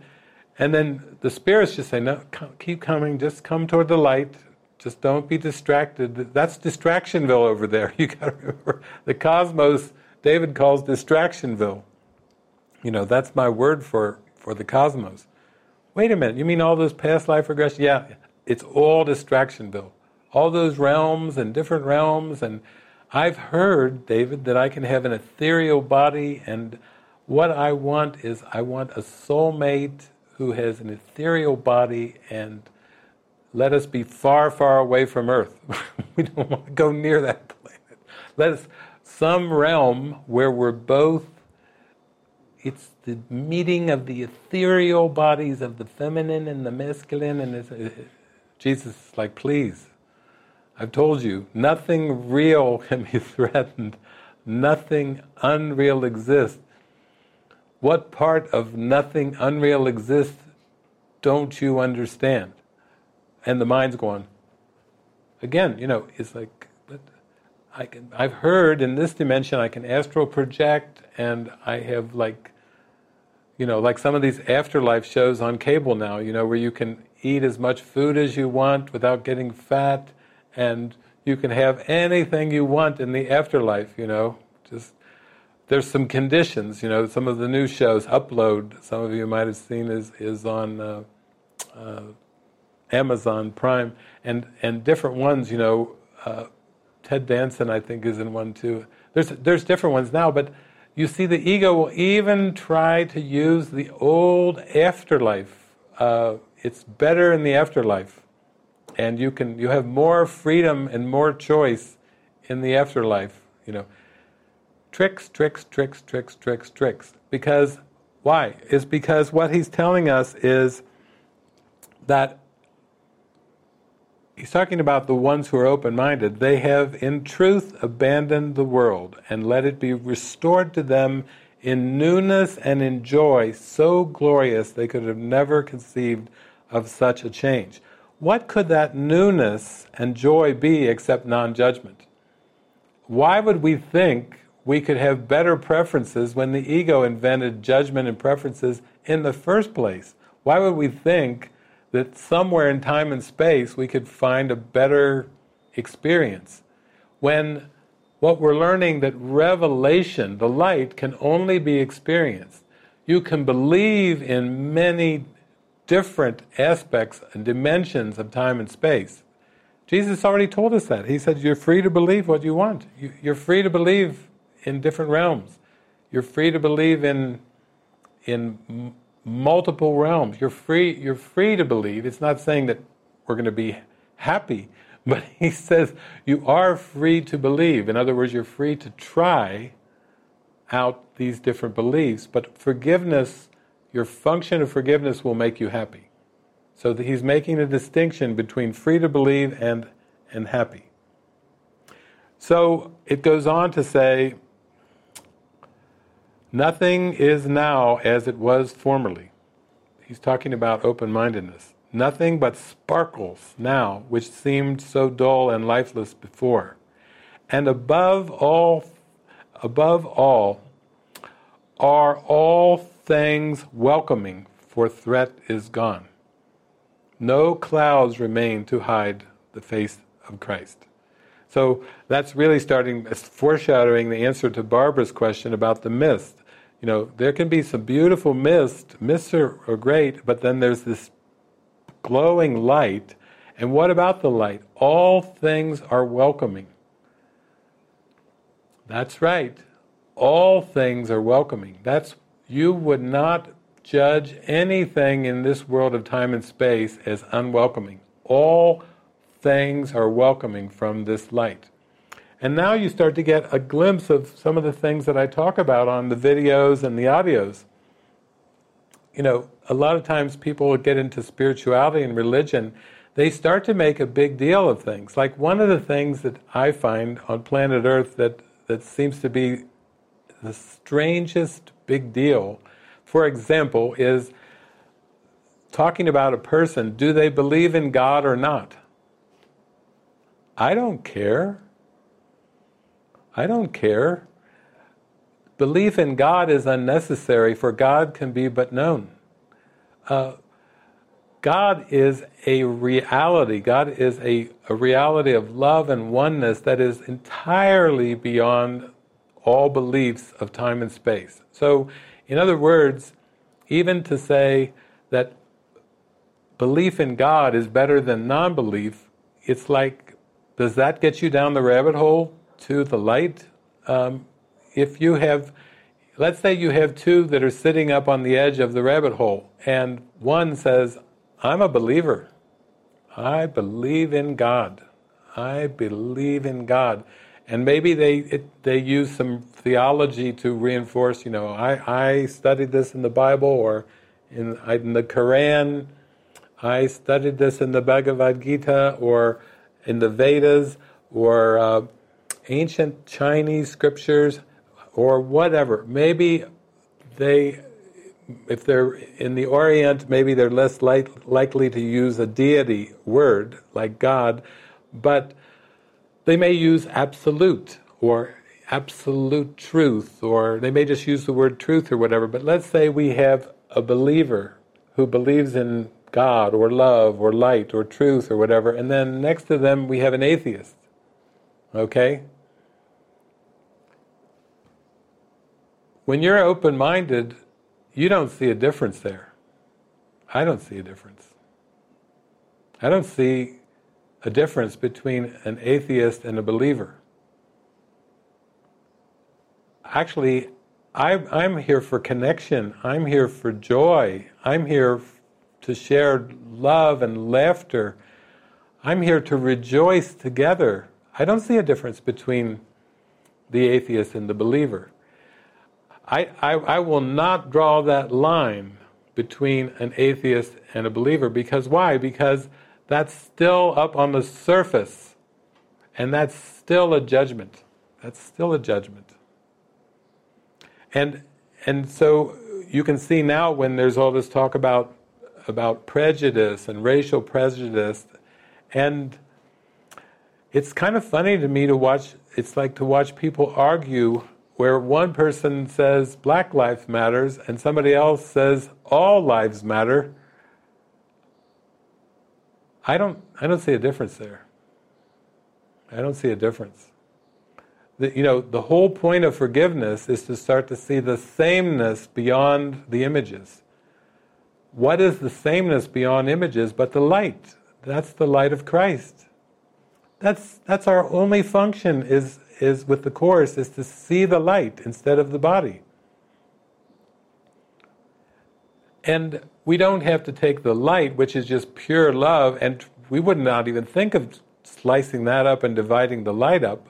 But the ego, that's exactly what the ego is to, to basically say there is no light. It's saying, it's projected a world of seeming differences, shapes and sizes, colors, textures, uh, it's projected a whole world of differences as if there's a reality to the differences. And Jesus says in the Course, make this year different by making it all the same.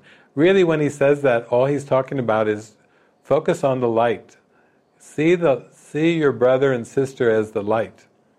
See them as they really are, because that's how they really are. I've had people come to me and they say, David, you have to be practical. I say, yeah, I, I know. I love practicality. I, I adore practicality. And they say, ah, you, you, for someone who adores practicality, you look like you're in a major state of denial. And I said, what do you mean, denial? And they, they said, you are in denial of what's happening. And, and I I said, well, I remember Jesus taught me and I think it was the workbook uh, of A Course in Miracles, where Jesus says, this world must be denied, for it is costing you your awareness of the truth. Woo! Now that's some right thinking. You see how if this world is an impossible situation, Jesus is saying, would you have faith with me to join with me to see the light? Because you are the Christ, you have the light of Christ within you, and if you have the light of Christ within you, you can see this in your brothers and sisters. Don't let the ego try to trick you and tell you that's impossible. Because actually, it's the only thing possible is to see with light. When you read those workbook lessons, I am determined to see. Some of you remember that one from the workbook, or above all else, I am determined to see things differently. What do you think that see is that he's talking about? That's the light of Christ. That's the vision of Christ. He is beckoning you to see with the vision of Christ. He is beckoning you not to find your third eye. No, Jesus doesn't want you to find your third eye. He says, let thine eye be single. He's saying, find your spiritual eye. What is your spiritual eye? The vision of Christ. It's so simple. It, it's not related to the body. It's not related to the chakras. It's not related to anything that has multiplicity with it. It's like, you know, we're just starting to get honest here. He, he's like, he's like saying to me, you know, he's saying to me, David, David, What part of let thine eye be single don't you understand? Oh, but the chakra, what part of let thine eye be single don't you understand? But there's seven chakras. What part of let thine eye be single? Be single. Single. Don't you under, understand the word single? What does single mean? And why would you be embarrassed about me, the Christ, if you think that everything and everyone isn't the Christ? That's where your embarrassment comes in, is if you have to pick and choose, well, let's see, I'm going to make my altar here, I'm going to put my saints, you know, Jesus is like, David, are you, It's like you're collecting baseball cards you know, here's my altar and Babe Ruth and Ty Cobb and Pete Rose and here's my, I'm going to put my altars, you, know, you do this with your spirituality. You make your altar, okay, here's Amma and here's Jesus and Ramana Maharshi and Mooji. It's like you're collecting bubblegum cards, you know, and you're putting all these images on there and you feel bad because you leave some people out. They're all there. They're all there, but, but you only will know that they're all there when you see past the bodies to the vision of Christ.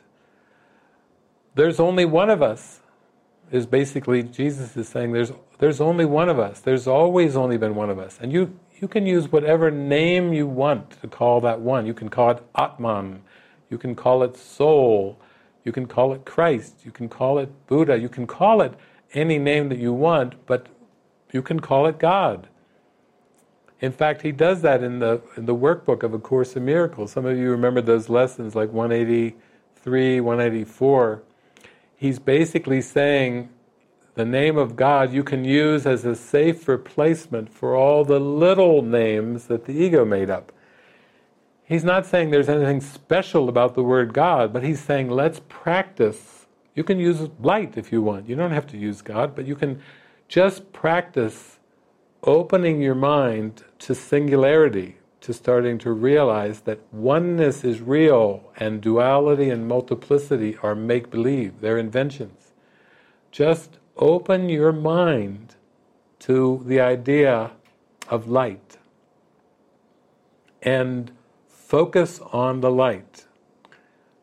Do not keep coming back with what should I do that will come through guidance. The Holy Spirit will guide you. If there's anything for you to say or do, you'll get you'll get download after download after download. And you can ask people in our community, they tune in and they pray and they listen and they get signs and symbols and they get intim- intimations and little prompts and little nudges. You know, a guided life. Yeah, a prayerful guided life. That's that's what takes you back down that rabbit hole, a guided life. Is it practical? Yes. Do you still seem to have practical details that you still believe in to deal with? As long as you have not let thine eye be single, then that will be practical guidance taking you toward that rabbit hole, taking you closer and closer. And Farrington. And last night was so beautiful. You went for your walk. Boom! Whoa! There we go. You know, it's expansive. And then you were ta- you came back and you were like, wow, wow, wow, wow, wow, wow. You know, that was that was just a glimpse calling you to that rabbit hole. It was like saying, ah, you see how effortless, how easy, how vast, how expansive it is. It was just to the world, it looked like a walk. Didn't even have your makeup on, and you didn't even need the makeup because, wow, you know, that the point, the whole point was the experience. So that's a miracle. That was a miracle. You were you, you were describing a miracle and even a bit beyond, trying with your words, but it's hard with words because the words can only work with the miracle level, and then once we go beyond the miracle level, we go towards revelation, then words fail. You know, it, it can't be described. It's, it's impossible. to describe beyond that. So I'm going to take us right to the edge of the rabbit hole here with how is judgment relinquished? Because what he's going to tell us is you, the, your problem is you've been thinking, how am I going to stop this bad habit? But that's not the question. Because if you think you have, how should I stop it, then that means you already believe in it. You have to believe it's real before you can ask how to stop it. You see that? You can't heal what isn't real. But but you if you ask how do I stop it, then you already have a, presumed that you you've done it. You see? And that's not going to get you down the rabbit hole. That that that's like saying how do I forgive what I've done wrong? Or how do I stop this terrible habit of judgment that I've had? And Jesus is like saying, aha, uh-huh, before you do that, before you ask that question, is why don't you come in with me and look at the idea that you never have judged? You have never been capable of it. You have never once actually judged. Why don't you join with me in that idea? instead of this crazy idea, this time space idea of how do I stop judging. So, this is important. This is why we're going down the rabbit hole with this one. How is judgment relinquished? Judgment, like other devices by which the world of illusions is maintained, is totally misunderstood by the world. It is actually confused with wisdom and substitutes for truth. As the world uses the term, an individual is capable of good judgment and bad judgment, and his education aims at strengthening the former and minimizing the latter. There is, however, considerable confusion about what these categories mean. What is good judgment to one is bad judgment to another. Further, even the same person classifies the same action as showing good judgment at one time and bad judgment at another time. So he's saying you're not going to get any universal agreement from the humans. If you pull the humans, if you spent years, and there are people like Joseph Campbell who actually studied mythology, who actually studied all the cultures of this world, you're never going to find any universal agreement. You know, you may say, Thou shalt not kill, and then, um, you know, okay, what's it, Europe, okay, what, Europeans, do you agree? Thou shalt not kill, okay, Americans, you agree? South America, this and this. Then you go and you find a tribe in Africa, and they call themselves cannibals and you bring in your thou shalt not kill idea, and they go, What? What? What do you mean? Our, our tribe says, Thou shalt eat. And you've got your thou shalt not kill thing coming in here, and uh, we're, not, uh, on, we're not jiving here. We're not mixing. Or some of you may say, well, that's kind of an extreme, rare example, David. You know, that's a very, very rare example. Can you give me another example about, like, for one person? Like, what about a person? What if I meet a person who says, Thou shalt not kill? And, and they really mean it. And are you a vegan? Yes, I am. I'm not going to kill an animal? No. I'm a vegan. I, I'm not going to kill a person? No. Would you kill a mosquito? No. I'm not. What if you're walking along a path and you, you step on a... No, we'll, I'll send people ahead with brooms to make sure that I don't step on an ant. Thou shalt not kill, thou shalt not kill. I am a person who, who says, no, no, I'm a person who, I will not kill. Killing is wrong. I don't kill. Okay, what if somebody comes in and breaks into your bedroom at night and grabs your wife and puts a knife to her neck Oh, well, that's an exception. What do you mean? Oh, that's an exception. So you're telling me that you would you would kill in that case. I would try not to, but if need be for self-defense, I would kill. Oh, oh. so now the person who is like won't kill a mosquito, but in this particular situation, oh yeah, I don't have a gun or a knife or anything, but I know karate, and my wife is is not going down on that night. the the this person picked the wrong bedroom to come into, and now this pacifist is like, yeah, yeah, ha, ha. You know, it's like Jesus is pointing out to us here that he's saying right out. He said, "What is good judgment to one is bad judgment to another." Further, even the same person classifies the same action as showing good judgment at one time, like not killing, and bad judgment in another. Oh no, yeah, that's there's certain times the person may say where you can kill. There are certain exceptions. It's the same with abortion. No, no, no, no to abortion, except in, you know, except in certain cases. You see, this world is nothing more than an impossible situation of projection of the ego. It's it's a it, you can't win.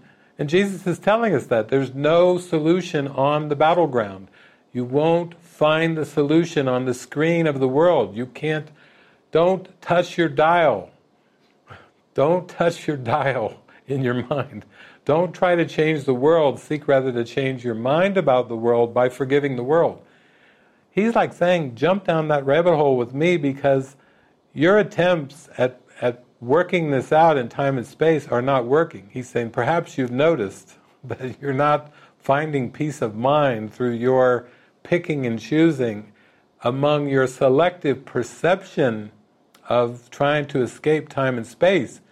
Your decision making is not working because it's based on the past.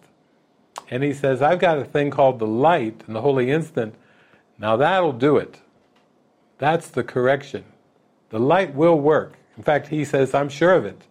I know it. I, am not, I'm not giving a theory here. I, I'm giving you an actual experience of having come through the illusion of time and space, and now I'm giving you the holy instant as an actual correction to your belief in separation. So, he's saying, nor can any consistent criteria for determining what these categories are re- be really taught. At any time, the student may disagree with what his would be teacher says about them. And the teacher himself may well be inconsistent in what he believes. Good judgment in these terms does not mean anything. No more does bad. So, what Jesus is basically saying is, in order to get us closer to the rabbit hole, he's saying, Can you join with me in this idea of non duality? That can you join with me in mind? Can you join with me in coming back to the mind? This world was made to keep you mindless. And even the Buddhists tell you you have to go through mindfulness. You know, it's the same message. You have to come, you have to be very attentive to your mind. You have to be very tuned into your mind. You have to be totally willing to come back and see that there's nothing outside your mind and that the belief that there was something outside, which is called projection, trying to get rid of something you don't want in an egoic way, that's where your problem's coming in. It's a perceptual problem. Right when I said it's a perceptual problem, it was 11:11. Had, the clock is telling me I have 11 minutes and 11 seconds to finish, and boom, I said it's a perceptual problem. That's good. That's your 11:11 warning. you know, that's your that's your like beautiful come toward the rabbit hole is safe and that's it. And time is running out on the clock. But we don't believe in time. I may go longer today uh, because this is an important message, and it's like Mel Brooks, you know, uh, movie uh, where Moses is delivering the Ten Commandments, and he has them on two stone tablets, and he gets up to the mount to deliver the Ten Commandments, but actually it's two tablets, it's 20 commandments. And he says, I give you, and he drops a, a whole stone, and it cracks into a thousand pieces. And Mel Brooks, Moses goes, I give you 10, 10. He's just dropped, he just dropped 20 commandments from, from God. And then comes, improvises, says, I give 10, 10 commandments. Oh, you got to love Mel Brooks' humor. You know, now that is really undoing Judaism guilt. That's got to be one of the best undoing guilt moments. He drops tw- 10 commandments from God and gives the other 10. So, here we go. It is necessary for the teacher of God to realize not that he should not judge, but that he cannot. In giving up judgment, he is merely giving up what he did not have. He gives up an illusion, or Jesus' humor, or better, he has an illusion of giving up. That's what time and space is under the Holy Spirit's direction. It's an illusion of giving up. It's the belief in your mind that you have are having to let go of something that you really had, but that you never had. You never had anything of time and space because why? Because God didn't create it. It's not eternal. You never had judgment. Why? Because it's a device that the ego invented and God didn't create judgment, so you never could have had it in the first place. So therefore, even the belief that you have to give it up is an illusion. It's the illusion of giving up. How about that? Do I hear an amen from the choir with that one? We are getting closer to the rabbit hole because if we don't have to hold on to these shoulds and ought tos, and we can actually see that we're just releasing something that we never had in the first place. How hard can that be? To give up something that you never were guilty of, that you never had in the first place.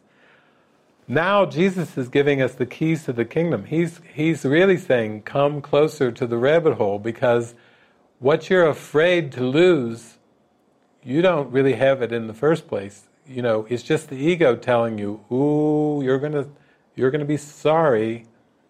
You're going to be sorry if you go towards that light. You're going to really wish you had listened to what I said.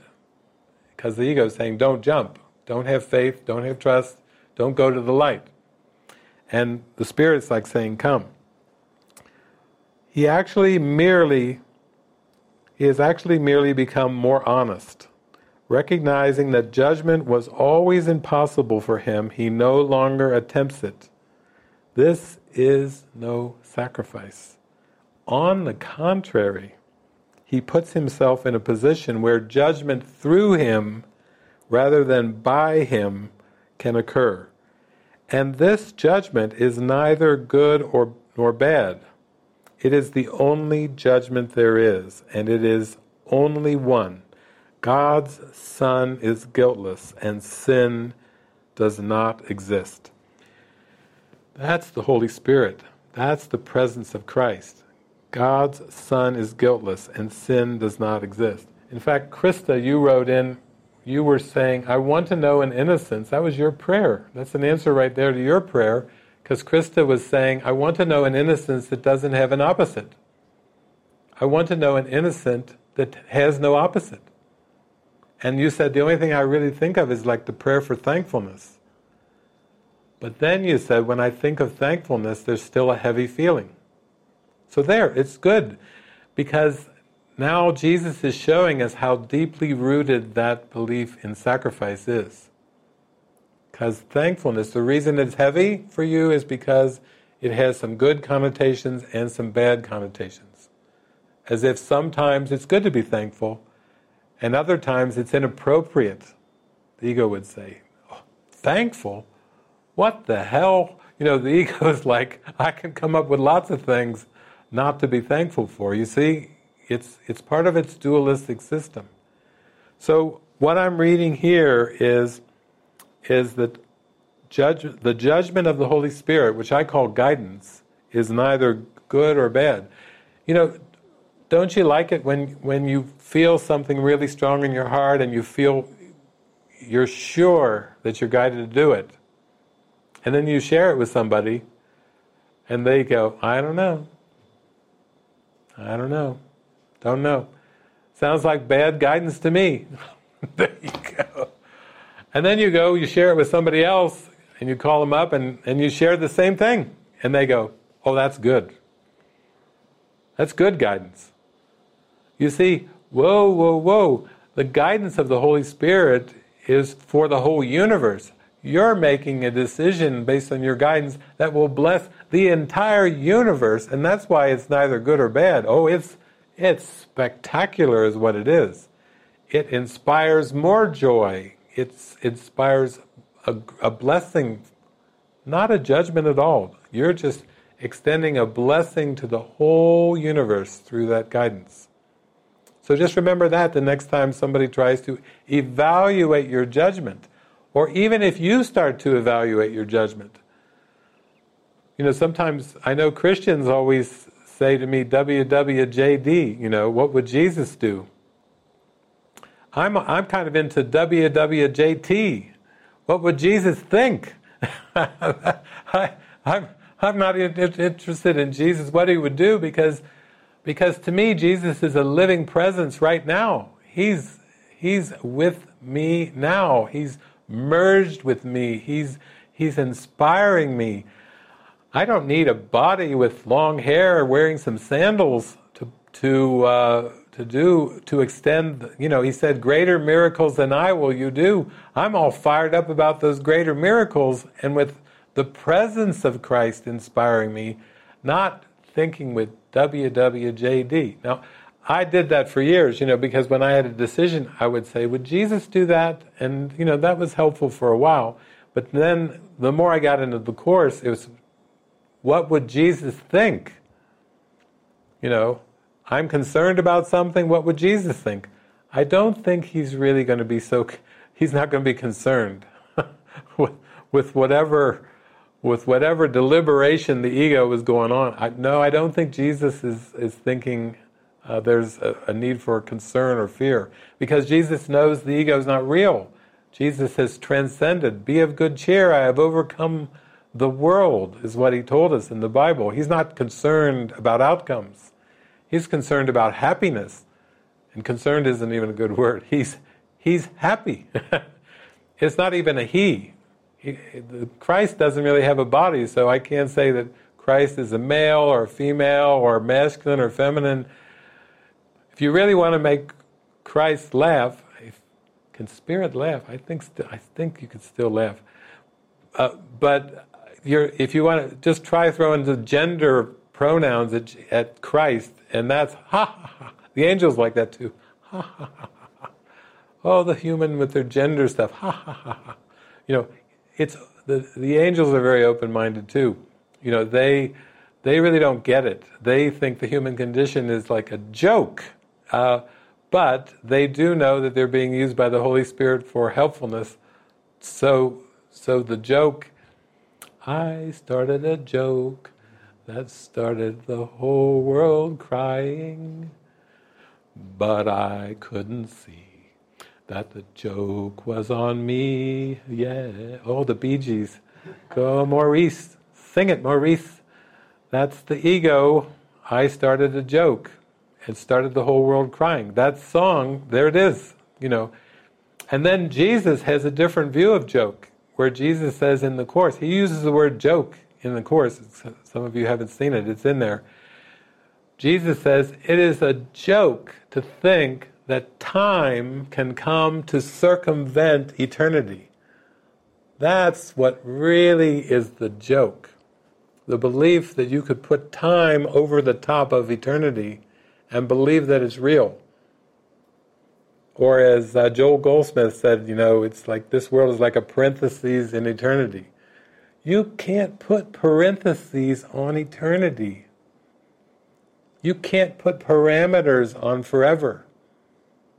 Forever is forever. Eternal is eternal. You, there's no beginning or end to it. So that's that's good. Now at 11:59, do I finally shift to the workbook? I better take a sip of tea here too. Because now we're going to crank it up. Now, don't even ask me what movie we could follow this up with. But now, at 12 o'clock noon, uh, I turn to today's lesson, lesson 158 from the workbook. Today I learn to give as I receive. And I, this is where today's session, this, this lesson is as far as I'm going to take you today. Because this is where we're getting into Ari's question, and, and Gertie and many people have been asking me this script is written question you know, what does it mean, David? The script is, why does he say that? The script is written. And Ari, oh, thank you, Ari. You really teased it out. You mean you really got at the core of the whole question. You know, that's you really. That's what your prayer was. Was was I really? I, I sensed the power of this moment. I sense the escape hatch is right now. I sense that that there's something for me, if I can just begin to grasp or get the slightest inkling in what this means, that it can save me thousands of years, thousands of years of seeming time. And so it's a beautiful question. It was a great prayer that you offered up. And so when I read your question and I looked at the lesson of the day, I went, wow, Jesus is answering Ari's question right on the very day that we're bringing it up on this online retreat. So I might just just take a, a sneak peek for tomorrow because this is something that Francis and I will look at. But but basically, Ari started off by asking about the present moment about waking up. He's getting woken up in his dreams by this powerful uh, message of wake up right now. Wake up right now. Okay. Then he goes into the idea about the script is written. Is it charted in time at all? Is there a specific time on my journey where I will wake up? Or is it possible any time, anywhere, indiscriminately?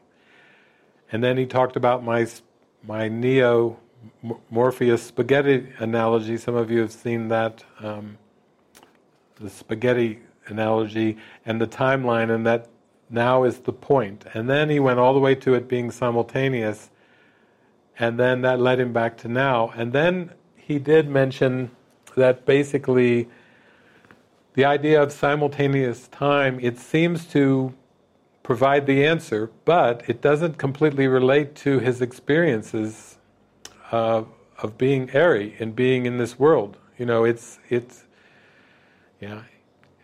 so it really, I think what Ari is saying, like, can we explore the simultaneity a little bit more? Because there's something to it, but it doesn't relate to my experiences on planet Earth um, very well at all. You know, it's maybe it's great for mystical experiences, but in in terms of daily life uh, as a human being, it's, it's not as relative uh, or relevant as, as it maybe it could be. So here we go. Today I learned to give as I receive. This is from Jesus. What has been given you?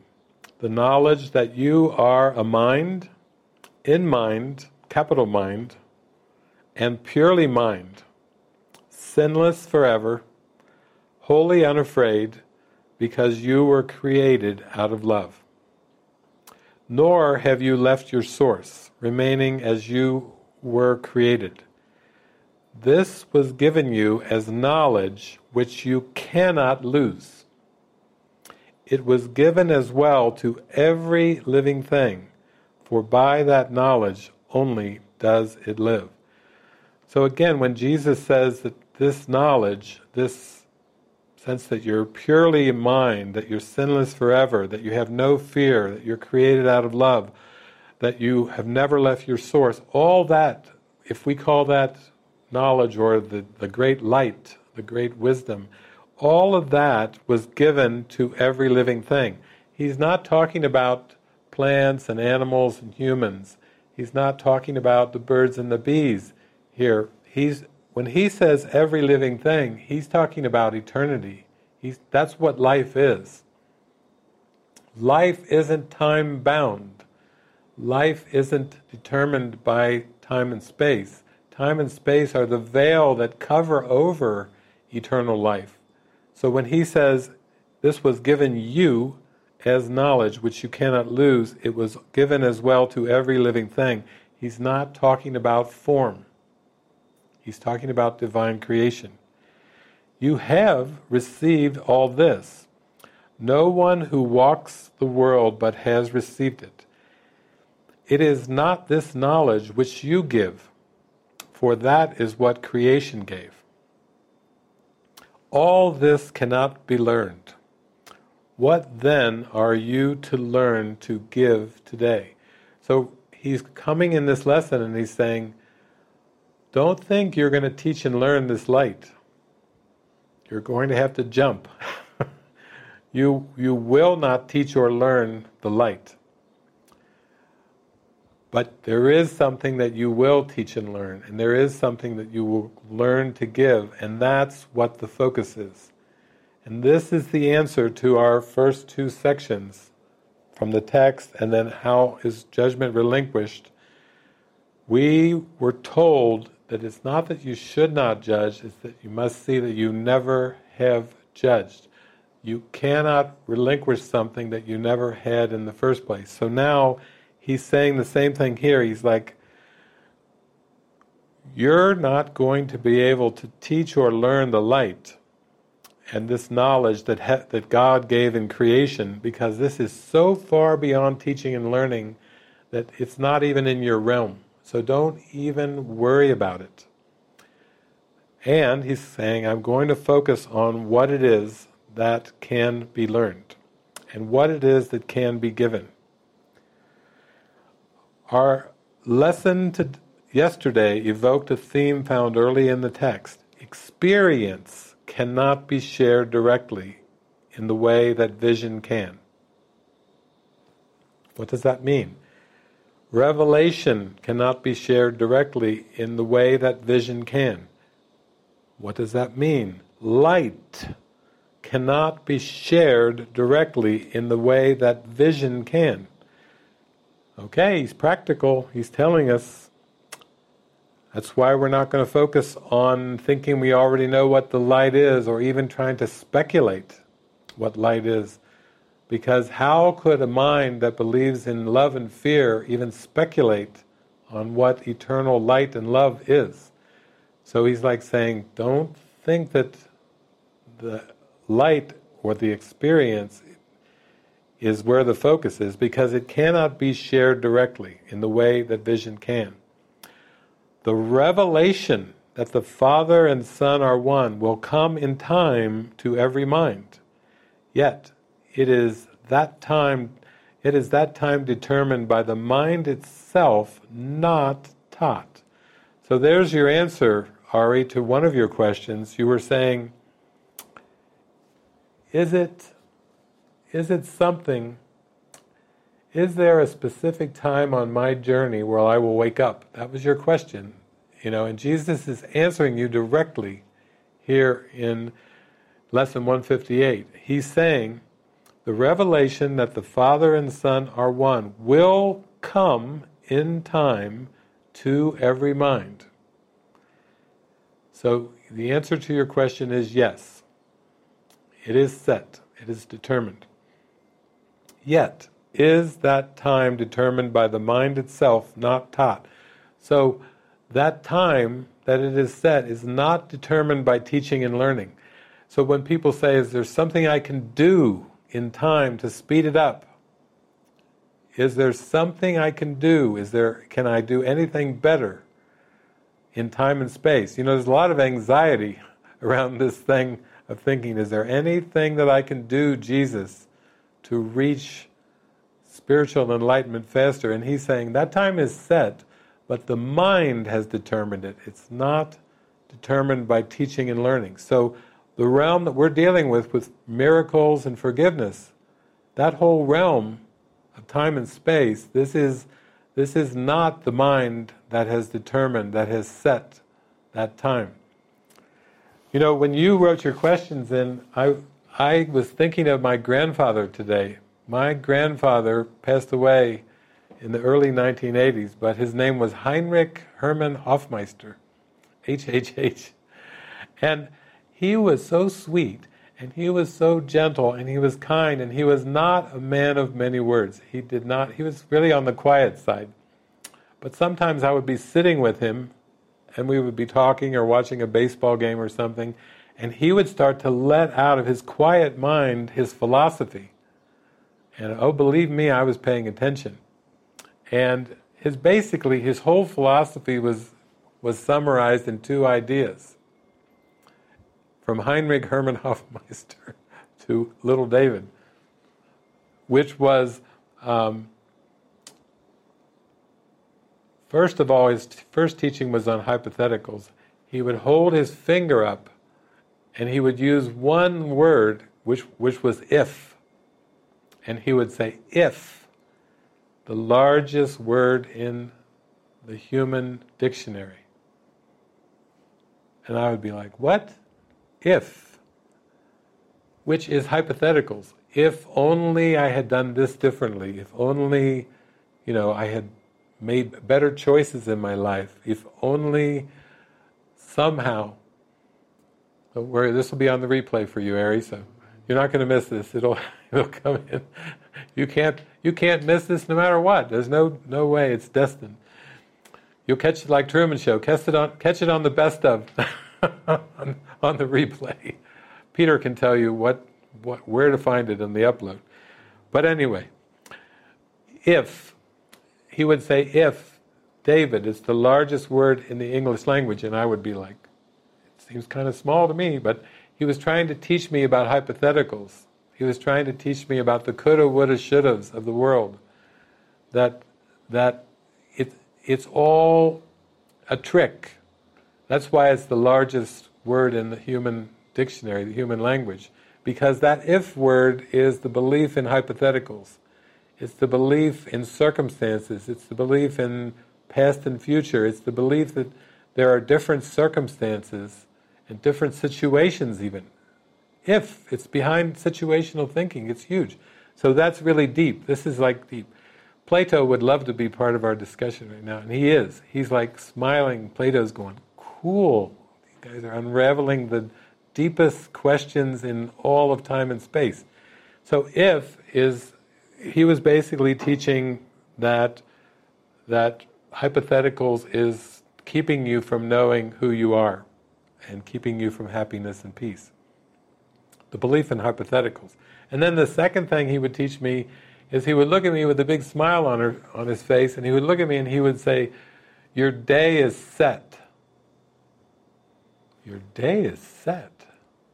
My day is set. What does that mean? My day is set. He was teaching that all things work together for good.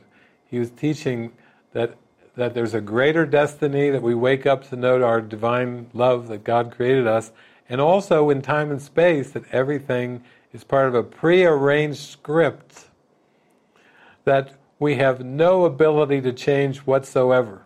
That and people, even when I go to China, then I go to the Chinese and they go, I, I read Disappearance of the Universe and I read what Arten Pursah said, and then I've got to kind of go into, with the Chinese, the depth of what Arten Pursah said. They're awakened masters, David. What are you saying? They said you could collapse. Time collapse is a metaphor, collapsing time, but that's still a time metaphor. And simultaneity, eh, that everything's simultaneous, is even higher than time collapse is the realization that it's all simultaneous. That's that's the gateway back to heaven is is simultaneity. And it and you can't necessarily relate to it until you get into your miracle function of, of letting the miracles bring the alpha and the omega back together, begin to collapse the belief in linear time. That's what's practical about miracles. Miracles show us that, that the alpha and the omega are the same. That Abraham Maslow said the means and the end for self-actualizing people. The means and the end are the same. So, when my grandfather would say, Your day is set, he was simply telling me the script is written in his own terms, that, that your day is set. And, and sometimes I wondered, how could he possibly tell me such a thing, your day is set? But his mother was burned in a fire when he was a boy. And you don't think his mind went into some grief and turmoil with your mother being burned in a fire. You know, he went through life experiences. You know, he went through experiences that where he had questions, like how could this be? How could this happen? And he went had to face and forgive a lot of things, and that's why he was saying, "Your day is is set to me." It's like that. Uh, what was that Indian movie where, uh, like, the script is written? Does anybody remember that? It was um, where all the experiences in the movie the main character goes through show him that the script is written. Real famous Indian movie. Slumdog Millionaire. Yeah, there's a good one. That's a good one because the whole movie was just a demonstration that that the script is written. It was just a demonstration that, as my grandfather would say, your day is set. It was a miraculous kind of revelation that came from life experiences suddenly being contradicted by something that was so spectacular that it showed all of time and space in a different way.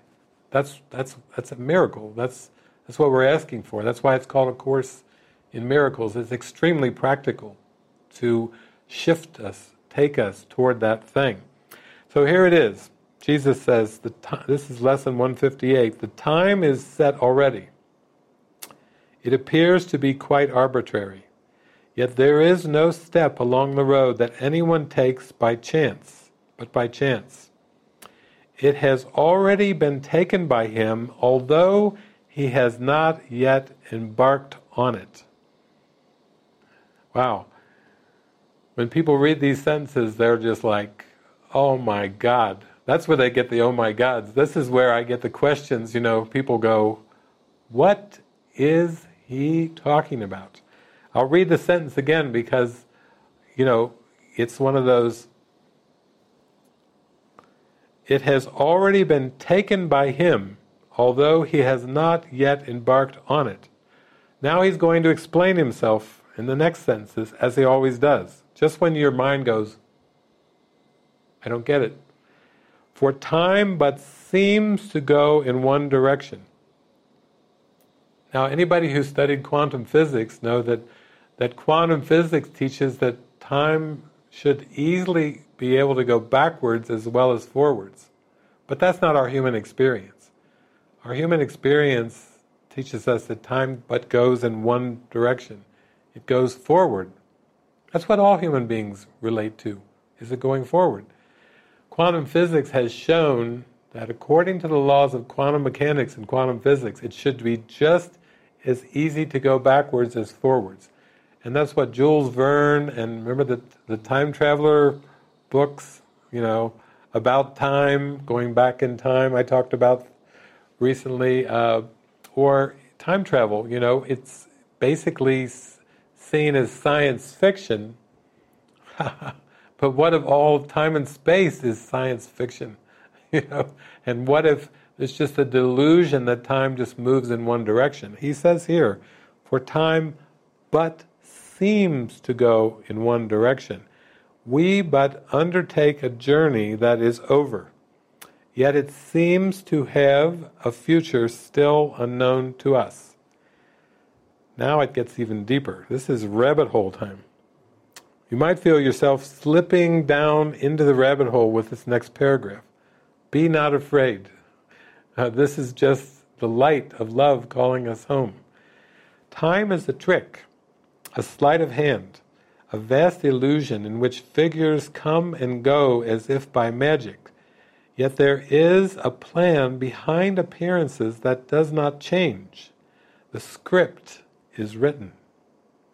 When experience will come to end your doubting has been set. For we but see the journey from the point at which it ended, looking back on it, imagining we make it once again, reviewing mentally what has gone by. A teacher does not give experience because he did not learn it. It revealed itself to him at its appointed time. But vision is his gift. This he can give directly, for Christ's knowledge is not lost because he has a vision he can give to anyone who asks. The Father's will and his are joined in knowledge, yet there is a vision which the Holy Spirit sees because the mind of Christ beholds it too. So, if you look at your wife, if you look at your child, if you look at your neighbor, just remember this area. You have a gift inside of you that you can give. And, and Jesus is saying you can give it. He's saying, on this regard, he's saying you have it. You have it. You truly have it, and you can give it. At other places in the Course, he says, you know, you can't give something you don't already have. And he's telling us, you have that spiritual vision, you have that let thine eye be single in you. And that gift is not a matter of time. That gift is something you have, and if you decide to give it, if you decide to give it to your wife, to give it to your child, if you decide to give it, that will take you towards what you are praying for. That gift that you have to give is the answer to your question that you wrote out. That gift. And that gift is pure light. That, that's why it's so different from gifts of this world, you know. It's not like a birthday gift or, you know, you know, honey, my wife, I'm going to give you an anniversary gift, but this is going to be a gift like you've never had before. because it's pure love. It's, it's pure, pure, pure love. And what does that mean in terms of time and space? It means I love you unconditionally. It means I love you with no parameters. It means I love you with no ifs, ands, or buts. It means I love you without exception. That's agape love. That's what Jesus is teaching us. We have the power, we have the gift inside to give. And you notice he started off this lesson by talking about knowledge, and he started talking about experience, and he's telling us here that this gift is not even an experience, because he's saying experience cannot be shared directly in the way that vision can. The vision is the gift. That's the gift we have to give. That's, that's what our, our part is. To give the vision is within our realm, not only of possibility, but of, of certainty, of it's, it's inevitable that we give this gift. And that's the key that unlocks eternity. That's the key to eternal life. And he's saying you can do this. In fact, his whole course is saying it's very practical. It's on miracles, it's on forgiveness. And now he's speaking about the vision, the gift that can be given. So I'm so glad that all of you wrote in what you wrote in, and I know that uh, that we're going to get into this tomorrow. this this session is is like a mighty springboard because this is we will get into this tomorrow, and I think uh, our movie today, God help us, God help us come up with a movie. Uh, somebody asked me on the phone the other day. I, I told them, "Oh, we're doing open mindedness," and they said, "Great, David, what movie are you going to show?" And I was just like, "I have no idea." God help me. God help us all. After that session that's coming through, you know, I, I, I don't. We'll we'll we'll pray as always. God help us. We'll pray, but tomorrow, uh, I'm so glad you asked that question, Ari, and I'm so glad, Barbara, you shared what you shared, and, and Kristen, and all of you that really contributed to this session today because it keeps it very, uh, very practical. It's like today's session was an answer to a lot of prayers because it's really deep, but it's also extremely practical. Jesus is never giving us something that, that is beyond our capacity to, to enact, to take, take a decision on, to, to go for. He's never holding out a piece of cheese and telling us, go for the cheese, and then pulling the cheese away. He's all, he wants us, he wants us to get the cheese. he wants us, the cheese on the end of that, that string, he, he wants us to get it he really wants us to totally do it, but we do have to to receive it by giving it. We it is a gift that's inside of us that we have to give away. So, thank you so much. That is really all that I have to say on open-mindedness.